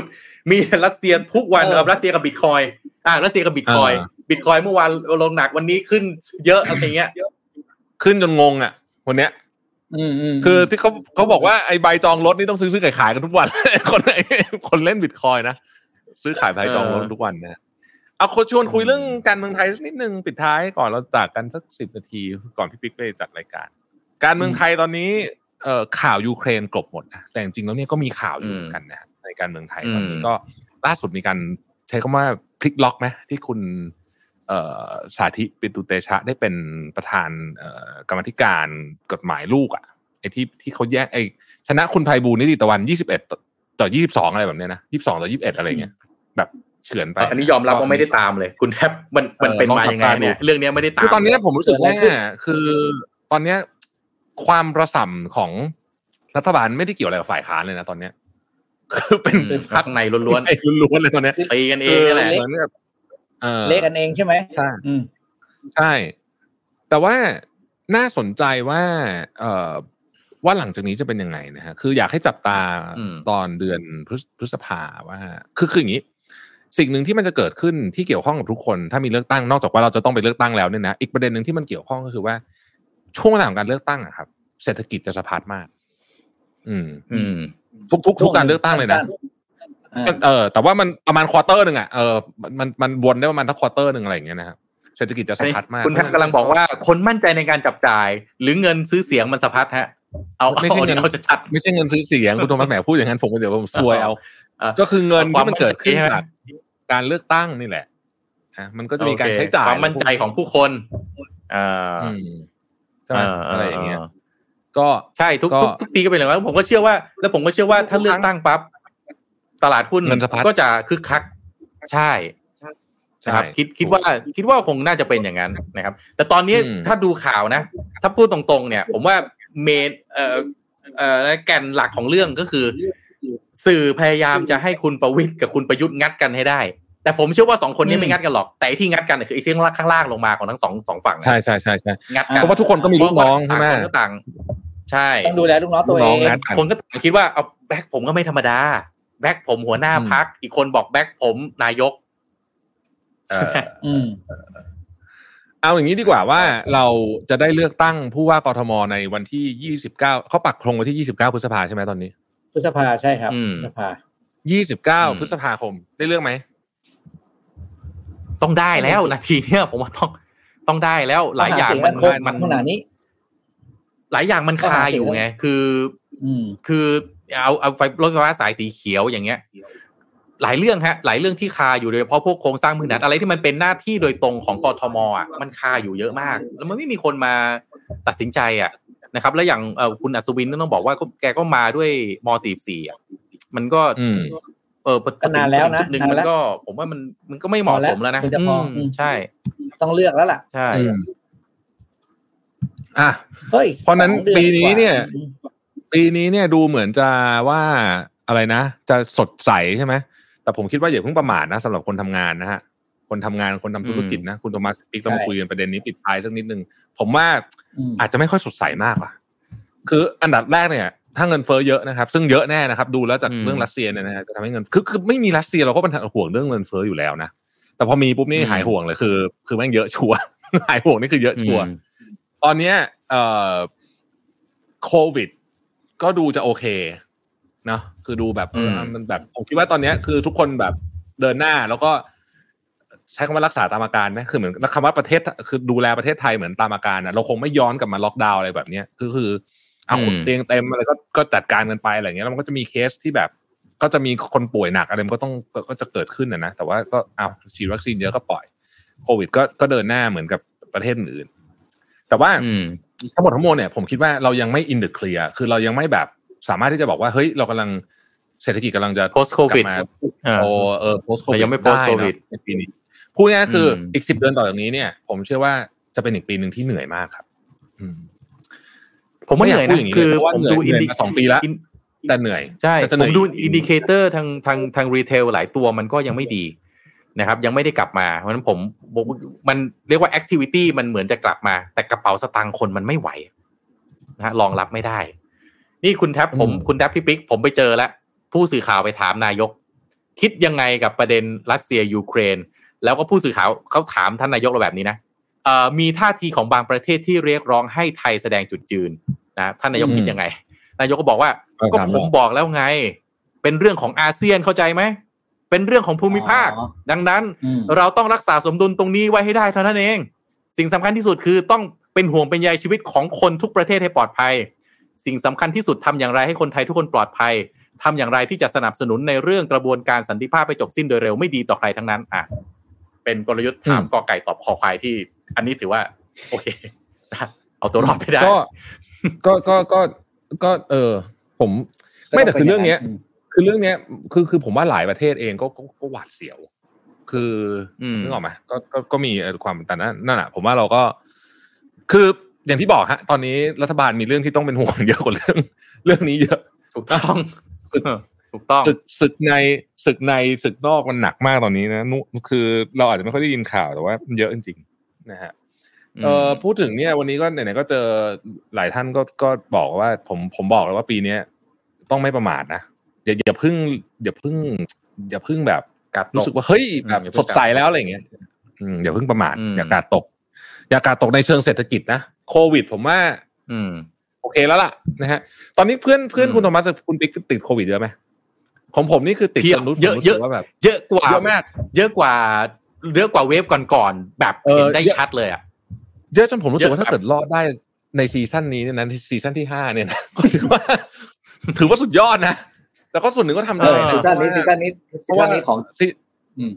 ซีซั่นนี้แมันเดือดมากอะคือคนรอบตัวนี่ติดแบบติดกันรัวๆติดกันแบบ ใช่จนผมแบบ ติดเยอะมาก ติดเยอะติดเยอะติดเยอะติดเยอะจริงๆเยอะเยอะมากมากก็ก็เลยรู้สึกว่าเออแบบ ถ้ามันจะต้องติดนะเป็นมันก็ก็อาจจะไม่แปลกแล้วครับ ถ้าติดไม่แปลกไม่แปลกบอกเลยซีซั่นไม่เนี้ยแปลกเอติดอไม่แปลกต้องบอกจริงว่าซีซั่นนี้ไม่แปลกเลยเพราะว่าตอนเนี้ยติดหมดจริงอืมๆคือโอ้โหคนติดเยอะมากเลย ผมว่า แต่ว่าเราหวาดเสียวเราจะผ่านช่วงพีคสุดก็คือ กุมภาไปนะครับ ถ้าถ้ากุมพีภาคสุดผ่านมีแล้วแค่นี้ก็ต้องถือว่า ถือว่าโอเคนะ ถือว่าถือว่าเก่งแล้วถือว่า เออก็เออไม่ได้บอกว่าแหมสูญเสียแค่นี้โอเคนะ แต่คือถ้ามันพีคคือเท่านี้จริง ๆ เนี่ย หลังจากนี้ไปก็แปลว่ากราฟ มันก็ต้องดีขึ้นกว่านี้แล้วหรือเปล่าเนี่ย ก็ก็ถือว่าเรารับมือได้อยู่นะครับ แต่ประมาทไม่ได้เลยอะเราก็ไม่คิดว่ามันจะมาไกลขนาดนี้ ผมคิดว่าน่าจะน่าจะ น่าจะพีคปลายสัปอีกสักสัปดาห์หนึ่งอะถ้าจะพีคถ้าจะขึ้นอีกนะฮะอืมแล้วก็น่าจะลงละหลังจากนั้นอืมน่าจะลงละหวังว่าจะเป็นอย่างนั้นครับใครรอดซีซั่นนี้ก็ต้องถือว่า เออ แต่ขอคุยเรื่องหนึ่งถ้าถ้าติดตอนนี้เยอะขนาดนี้เนี่ย ประกันเจอจ่ายจบมันจะหมดประมาณเมษาใช่ไหมสิ้นเมษามิถุนากรมธรรม์มันจะหมดอ่าเอออะไรจะมีนาเริ่มตั้งแต่มีนาเนี่ย คิดคิดว่าอืมคุณคิดว่าประกันจะไหวไหมเนี่ยก็ไหวไหมใช่ไหมเออ ไม่ไหวผมบอกเลย ไม่ไหว เพราะว่า เพราะว่ายอดเคลมเนี่ยมันมันสูงมันสูงระดับแบบหลายหมื่นล้านอะ ผมว่าเดี๋ยวมีปิดอีกหลายที่ ผมว่ามีปิดอีกหลายที่แน่นอนกับตัวเลขแบบเนี้ยคือตอนเนี้ยเคลมกัน คือเพื่อนโทษนะเพื่อนเพื่อนผมเนี่ยไม่ใช่เพื่อนเพื่อนๆนะน้องๆอายุน้อยๆมันติดอะบอกพี่เนี่ยมีบางคนมีบางคนนะ เป็นเอ่อเอ่ออดีตลูกน้อง ผมก็ไปทำงานที่อื่นอะไรเงี้ยก็บอกเออวันก่อนเจอเลยทักไปเอาเป็นไงทำงานเนี่ยอ๋อพี่ไม่ได้ทำงานแล้วทั้งทั้งผมทั้งแฟนเลย พอดีติดโควิดทั้งคู่เลยได้เงินมาสามสี่แสนเลยเลิกทำงานเลยอืมจริงเหรอจริงๆจริงจริงเป็นจริงจริงๆคุณคุณคิดดูสิคือคือขนาด random นะยังเจออย่างนี้เลยว่าประกันเนี่ย วันก่อนที่ผมเอาไอ้สรุปมาเป็น big read ใน Mission Daily เนี่ยผมดูโครงสร้างแล้วผมโอ้โห หนักหนักมากๆ แล้ว แล้วตอนเนี้ยเออตัวเลขเนี่ย ที่มันคาท่ออยู่ขนาดนี้แล้วเจอจ่ายจบนะ ตอนนี้คือกำลังเข้าระบบเพื่อไปเคลมอยู่อะแล้วตัวเลขมันมันเยอะกว่าตอนช่วงที่ผ่านมาอีกนึกออกใช่ไหมฮะ ก่อนช่วงที่ผ่านมาประกันก็ปิดแล้วนะ เคลมไปทั้งหมดเนี่ยสามหมื่นเก้าพันล้านประมาณสี่หมื่นล้านนะเลเซเดือนหนึ่งตกประมาณเจ็ดแปดพันล้าน โอ้ผมว่าหลังจากนี้ไปนี่นี่คือกับมหากรรมการเคลมประกันเลยอะใช่ เพราะว่ากรมธรรม์เนี่ยมันจะเริ่มหมดตั้งแต่สิ้นเดือนนี้ครับ สิ้นเดือนมีนานะ ไปจนถึงประมาณเอ่อเมษพฤษภาคนส่วนใหญ่ทำช่วงก้อนนี้เยอะรอบรอบแรกอะอืมคือเราทำกันรอบตอนที่โควิด รอบแรกไอ้ไม่ใช่รอบแรกรอบเอ่อรอบที่มันมาพีคอีกรอบตอนสงกรารนะเดลต้าจำได้ไหมเดลต้าสงกรารอะมเออใช่ไหมสงกรารเนี่ยนะก็นี่แหละนะฮะทีนี้เอ่อจบยังพี่ปิ๊กมีคุณธรรมะมีประเด็นไหนที่อยากจะคุยอีกไหมก่อนจะส่งพี่พี่ปิ๊กเขามีอีกรายรายการหนึ่งอืมอืมเก็บเก็บเอ้ยเก็บไว้ผมผมอยากคุยเรื่องนี้หน่อยคุยเรื่องนี้ เป็นเรื่องเบาอะไรๆเป็นเรื่องเบาๆตู้เต่าบินเคยเคยอ่าเคยกินไหมเนี่ยทำไมฮะเออเออไปกินแล้วผมเนี่ยนแล้วอยากจะกดหลายรอบแล้วทำไมมันถึงผงมว่ามันก็ดูเข้าท่าดี เออทำไมมันถึงเข้าท่าเออเข้าท่าดีอยากชวนคุย ไอเดียการทำคาเฟ่มาอยู่ในตู้กดนี่ไม่ได้เป็นไอเดียที่ใหม่แน่นอนถูกไหมมันต้องมีคนคิดออกมานานมากแล้วทำไมมันถึง work อะเออผมผมสงสัยในแง่ของธุรกิจเพราะอันนี้ไม่เป็นได้อย่างที่ผมกดแล้วผมไม่เคยลองกดอะเลยแชร์ไม่ถูกผมลองแต่หลายแต่เห็นทีหลายรอบแล้วใช้ได้เลยแหละอร่อยเลยแหละอืมอืมสำหรับราคาเท่านี้แกนะเก่งนะแกแก แกแกทำไอ Forth Smart ไอตู้บุญเติมมาก่อนอะตู้ฟอสใช่เออเอาพี่ฟอสอะอืมพี่ปิ๊กวิเคราะห์หน่อยนะครับอืมทำไมมันถึง success ก็หนึ่งคือหน้าตามันแปลกสองก็คือวาไรตี้มันเยอะจริงๆนะวาไรตี้มันเยอะมาก อืม แล้วสามก็คือ ผมว่าก็คือเรื่องราคาแหละครับ แล้วก็มันอืมมันเจาะชีวิตคนได้จริง เพราะว่าพอตู้เนี่ยมันเปิด 24 ชั่วโมงมันไปอยู่ใต้หอพักใต้อะไรได้ใช่ไหมแล้วแฟรนไชส์เขาเหมือนจะไม่แพงนะ เหมือนจะไม่แพงเลยผมเคยเห็นตอนที่เขาไปออกงาน Coffee and Tea อะไรทุกอย่างผมเคยไปถามดู ก็อืมรสชาติเราไม่เกี่ยวนะรสชาติเป็นสิ่งที่เราคอมเมนต์ไม่ได้ เพราะว่าอ่าใครชอบแบบไหนก็แล้วแต่นี่เป็นสิ่งเดียวที่ผมจะไม่เคยคอมเมนต์เรื่องรสชาติแต่เพราะว่าสิ่งที่น่าน่าสนใจคือมัน คนอยากรู้ว่ามันชงกาแฟได้ยังไงอะเออมันผมว่ามันมันขายมันขายความสงสัยของคน เอ้ยชงน้ำแดงได้ยังไงเห็อะนไรที่เขาได้ก็ยังไงทำรูปมามีมีคุณป้านั่งอยู่ในบูธอะคอยทำให้จริงใช่ใช่ เออ น่าสนใจดีนะ แล้วก็ผมคิดว่าอันนี้เนี่ยก็อาจจะทำให้ไอ้อะไรนะไอ้ vending machine อะมันกลับมาคึกคักอีกทีหนึ่งเนาะใช่เพราะก่อนอันนี้มันเงียบๆไปหน่อยหนึ่งใช่ไหม vending machine เมืองไทยมันไม่ตื่นเต้นอะ มันไม่เหมือนที่ญี่ปุ่นอะอืมๆก็คนคอมเมนต์เพียบเลยมีคนลองตู้เต่าบินหลายคนนะก็ชมนะ ส่วนใหญ่เนี่ยชม มีเมนูเออหลากหลายเอ่อรสชาติอร่อย เออเออก็เออก็ชมเยอะนะผมมันอยู่มันอยู่ใต้คอนโดผมแต่ผมก็ไม่ค่อยได้ไปคอนโดก็เลยไม่ได้ไม่ได้ลองกดดูอยากลองกดดูนี่โดนคุณแท็บป้ายยาเดี๋ยวต้องนั่นหน่อยคุณแท็บรับสปอนเซอร์ป่ะเนี่ยไม่ได้รับใช่ไหมไม่ได้รับไม่ได้รับผมผมสงสัยจริงๆผมผมผมผมผมผมเออชื่นชมนะคือผมรู้สึกว่า ไอเดียมันแบบ ก็มันก็ต้องมีคนคิดไอ้เรื่องนี้มานานแล้วแหละ แต่มันไม่ได้มีอืมไม่ได้มีคนแบบลงมือทำจริงๆไงจนมาเป็นเรื่องแบบเป็นเรื่องเป็นราวอย่างเงี้ย น่าสนใจกล้าเหมือนกันนะอืมการที่คุณจะทำน้ำในตู้ให้เป็น carbonate ได้อะเพราะเขามีเมนูโซดายากไงยากยากยากยากยากเออเฮ้ยเขามี protein shake ด้วยนี่มีคนบอก protein shake อืมโอ้เหรอเขาเขาทำแปลว่าออกกำลังกายเสร็จ ออกกำลังกายเสร็จก็ได้เลย ใช่ใช่อืมก็ต้องก็ต้องก็ช่วยกัก็เป็นโมเดลที่อัน่าสนใจ innovation แต่สิ่งที่น่ากลัวก็คืออมร้านกาแฟข้างทางที่ขาย 20 บาท 30 บาท อันเนี้ยเอออันเนี้ยไม่ใช่ไม่ค่อยใช่ไม่ค่อยเป็นมิตรกับคนกลุ่มนั้นเท่าไหร่อะอันนี้เราก็พูดนะใช่ไหม เพราะพวกนี้นี่คืเอออีกอันหนึ่งนะที่ที่ที่ที่น่าที่ผมไม่รู้ว่าน่ากลัวหรือน่าสนใจนะ Flash Coffee โอ้อันนี้ทุกคนดูเบื่อแล้วก็ถูกจัง เอออันนี้โหดจริงไปแถวบ้านกันบ้างยังแฟไงดโคตรโหดเลยมันมันถูกจังอะโอ้โหดมากเลยว่าเป็นอินโดใช่ไหมมาจากอินโดนะถ้าถ้าเออถ้าจำไม่ผิดใช่ไหมฮะขาดทุนทุกอินโดนีเซียแก้วอะผมไม่เข้าใจเหมือนกันนะว่าโอ้เอ็นโหเกมมันเขาจะเอาอะไร อือหือเขาคือถามตั้งเขาคำจะถามทำเหมือนกันแล้วไอ้นี่ไง Luckin Coffee ไง ใช่ใช่แต่ว่าเออคิดเหมือน Luckin Coffee แล้วโมเดลเทเงินเนี่ย ผมผมก็หวั่นใจนะ ถึงถึงความอืมถึงความยั่งยืนของมันนะนะแต่ก็รอดูกันต่อไปแล้วกัน เพราะว่าพวกนี้เขาเงินเยอะจริง อืมอืมพวกนี้เขาเงิอันนี้ก็จริงสรุปว่าเอ๊ะบ้านเรามีเรื่องของอะไรนะการไอไอ้เอ่อการผูกขาดนะฮะหรือว่าคณะกรรมการเอ่อกำกับการแข่งขันทางการค้าก็มีนะเอ่อยังไม่กฎหมายมีสัเคสนะฮะกฎหมายมีแต่ว่ามันนั่นแหละ พูดไปก็ พูดไปก็อืมยาวอ้าวปิดปิดปิดท้ายเรื่องสุดท้ายเดี๋ยวจะให้พี่ปิ๊กไปเตรียมตัวแล้วนะครับ ก็ เออเรื่องสุดท้าย เออเอาจะคุยเรื่องอะไรวันนี้ลืมขอโทษนี่เก็บเรื่องผู้ว่าไว้ด้วยนะฮะคนคนรออ๋อฟังเรื่องผู้ว่านะโอเค เรื่องผู้ว่าเออใช่ใช่ใช่จะคุยเรื่องผู้ว่านิดนึงครับ ผู้ว่าตอนนี้เนี่ย ที่เขาบอกว่าคุณอยากรู้เรื่องอะไรเกี่ยวกับตัวเองให้ลงการเมืองเนี่ย อันนี้เป็นตัวอย่างที่ดีไหมของกรณีเคสเฮ้ยผมสงสัยจริงๆพี่ว่าเอตทำอนไมนี้ผู้ว่าอาจจะบอกว่าเอ๊ะเออทำไมคนอื่นพี่เอไม่มีใครเจอรับน้องโดนเข้าไปขุดเท่าเอ่อพี่เอเลยอะผมสงสัยอะพี่ปิ๊กพี่ปิ๊กคุณโทมัสทำไมพี่เอโดนหนักจังทำไมคนอื่นไม่โดนเลยมาแรงไงหรือโดนน้อย มาแรงมาแรงหมั่นไส้ก็เอาซะหน่อยเออสกัดดาวรุ่งนิดนึง เดี๋ยวมาแรงเฮ้ยแต่พี่เอโดนหนักมากบิลบอร์นะดเต็มบ้านโอ้ยเต็มโดเมืนองโดอาจจะเป็นเพราะแกไปลงประชาธิปัตย์แล้วอะ ไม่ผมว่าวิธีการพูดกันด้วยไหมหรือหรือยังไงเกี่ยวเกี่ยวไหมฮะผมว่าผมว่าด้วยความที่แกเปิดตัวมาแล้วมันแล้วมันเหมือนมันเหมือนเปิดเปิดแผลให้ตุ้ยอะนึกออกไหมฮะคืออืมคือเปิดตัวมาเนี่ย ถ้าภาพอะ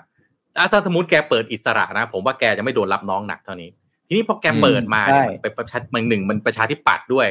เปิดมาเจอประเด็นไอน์สไตน์อีก เจอไปเออบ้านไอรอนแมนของแกอีกเนี่ย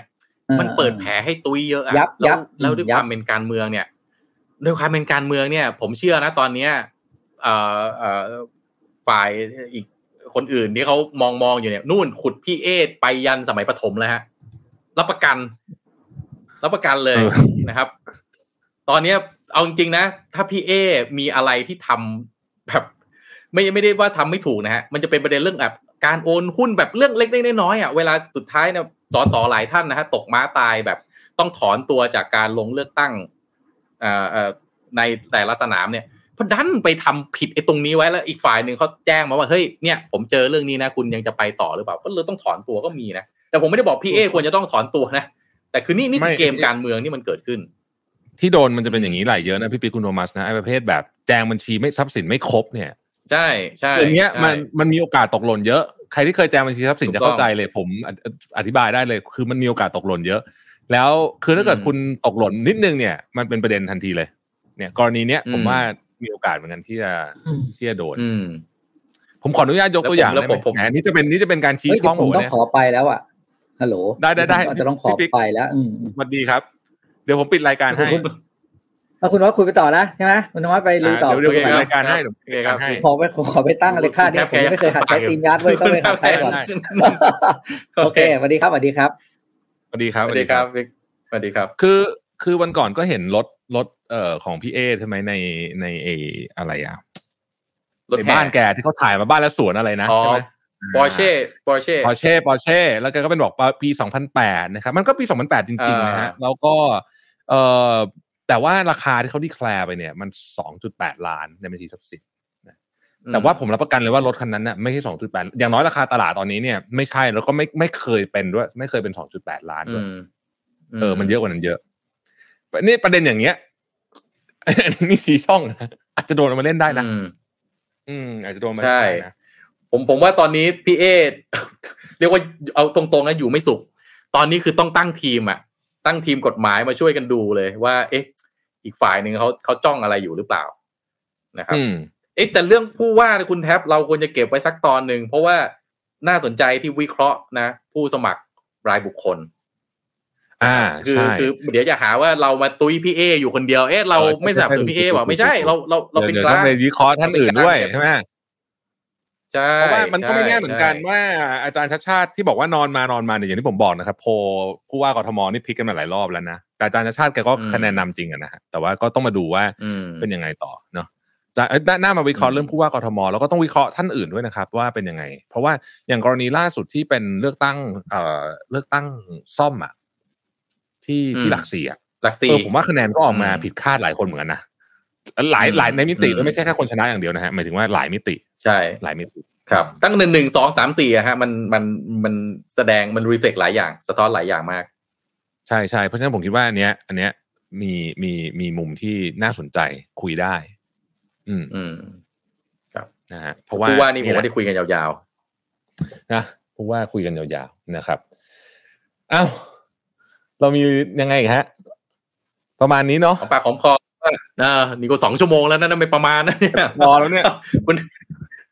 ก็เดี๋ยวเอ่อเราเก็บเรื่องผู้ว่านะนะฮะแล้วเราก็ยังเดี๋ยวผมว่าสถานการณ์รัสเซียยูเครนน่าเอามาวิเคราะห์ต่อ ผมว่าเชื่อว่าอาทิตย์อีกอาทิตย์หนึ่งผ่านไปเนี่ยคงจะต้องเห็น action บางอย่างของผู้นำทั้งสองฝ่ายอะมันคงอยู่สภาพนี้รบกันไปเรื่อยๆ มีภาพสงครามออกมา อย่างนี้ไปเรื่อยๆผมว่าเป็นไปไม่ได้อะอาทิตย์หน้ามันคงต้องมีอะไรบางอย่างออกมานะก็ดูว่าอันมันนี้จะน่าเราคิดว่าเอ่อน่าจะถ้าถ้าว่างกันเดี๋ยวกลับมาคุยกันอีกเนาะเสร็จแล้วเนี่ยเอ่อแล้วเราเราเรา เราดูว่าที่เราคิดว่าอาทิตย์เนี้ยคุณโทมัสผ่านไปหนึ่งอาทิตย์เนี่ยสถานการณ์ในมันจะมาไหมยูเครนรัสเซียเนี่ยมัน develop ไปอืมทางไหน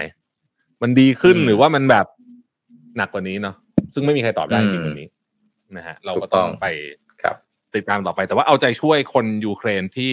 ต้องบอกว่าไม่รู้อิโหน่อิเหน่นะผมใช้คำนี้แล้วกัน ถูกต้องเป็นที่ต้เป็อนงเรื่องที่น่าเศร้าที่สุดนะในเรื่องนี้ผมคิดว่าอืมนะฮะครับอะโอเคก็ตอนขอบคุณสำหรับการติดตามสนทนาหาธรรมนะครับนะก็ครับเราเราได้นะเอ่อ ได้คุณแท็บเอ่อกลับมาลุยกันอีกครั้งนะครับ เดี๋ยวก็เชิญคุณผู้ฟัง อยากจะให้เราคุยเรื่องอะไรกันก็ส่งหัวข้อเข้ามาได้นะครับ ก็ใช่ที่ว่าใช่ใช่คุณผู้ฟังหลายท่านน่ะก็ก็มีเรื่องที่อยากให้เราพูดถึงอยู่เนาะนะครับ เราก็อืมเราเราก็ส่วนใหญ่เราติดตามข่าวอะนะฮะเราก็จะมีข้อมูลมากหน่อยแต่ถามว่าเราเก่งเท่าคุณผู้ฟังทุกด้านไหมก็ไม่ใช่หรอกคุณผู้ฟังหลายใช่ท่านแล้วก็มาคุยกันไปเรื่อยๆแหละครับบาตองนเรื่เนี้อยงลึกกว่าเรา ใช่เออเราก็รู้มาบางคุยเรื่องกันลึไปกกว่าเราอืมนะครับอะโอเคนะฮะ นะครับก็ส่งก็คุณวันนี้ผู้ฟังก็ทุกท่านเข้าเข้านอน สมควรกับเวลาไปนอนเถอะใช่ครับได้ครับเก็บแรงไว้นะฮะขอติดลาตามไปก่อนข่าวครัแต่บพอสมควรนะครับ อืม โอเค วันนี้ลาไปก่อนขลาไปก่อนนะครับครับ สวัสดีคครัรับบสวัสดีครับ Mission to the Moon Podcast สนทนาหาธรรมขยี้ข่าวมันๆ แบบจัดเต็ม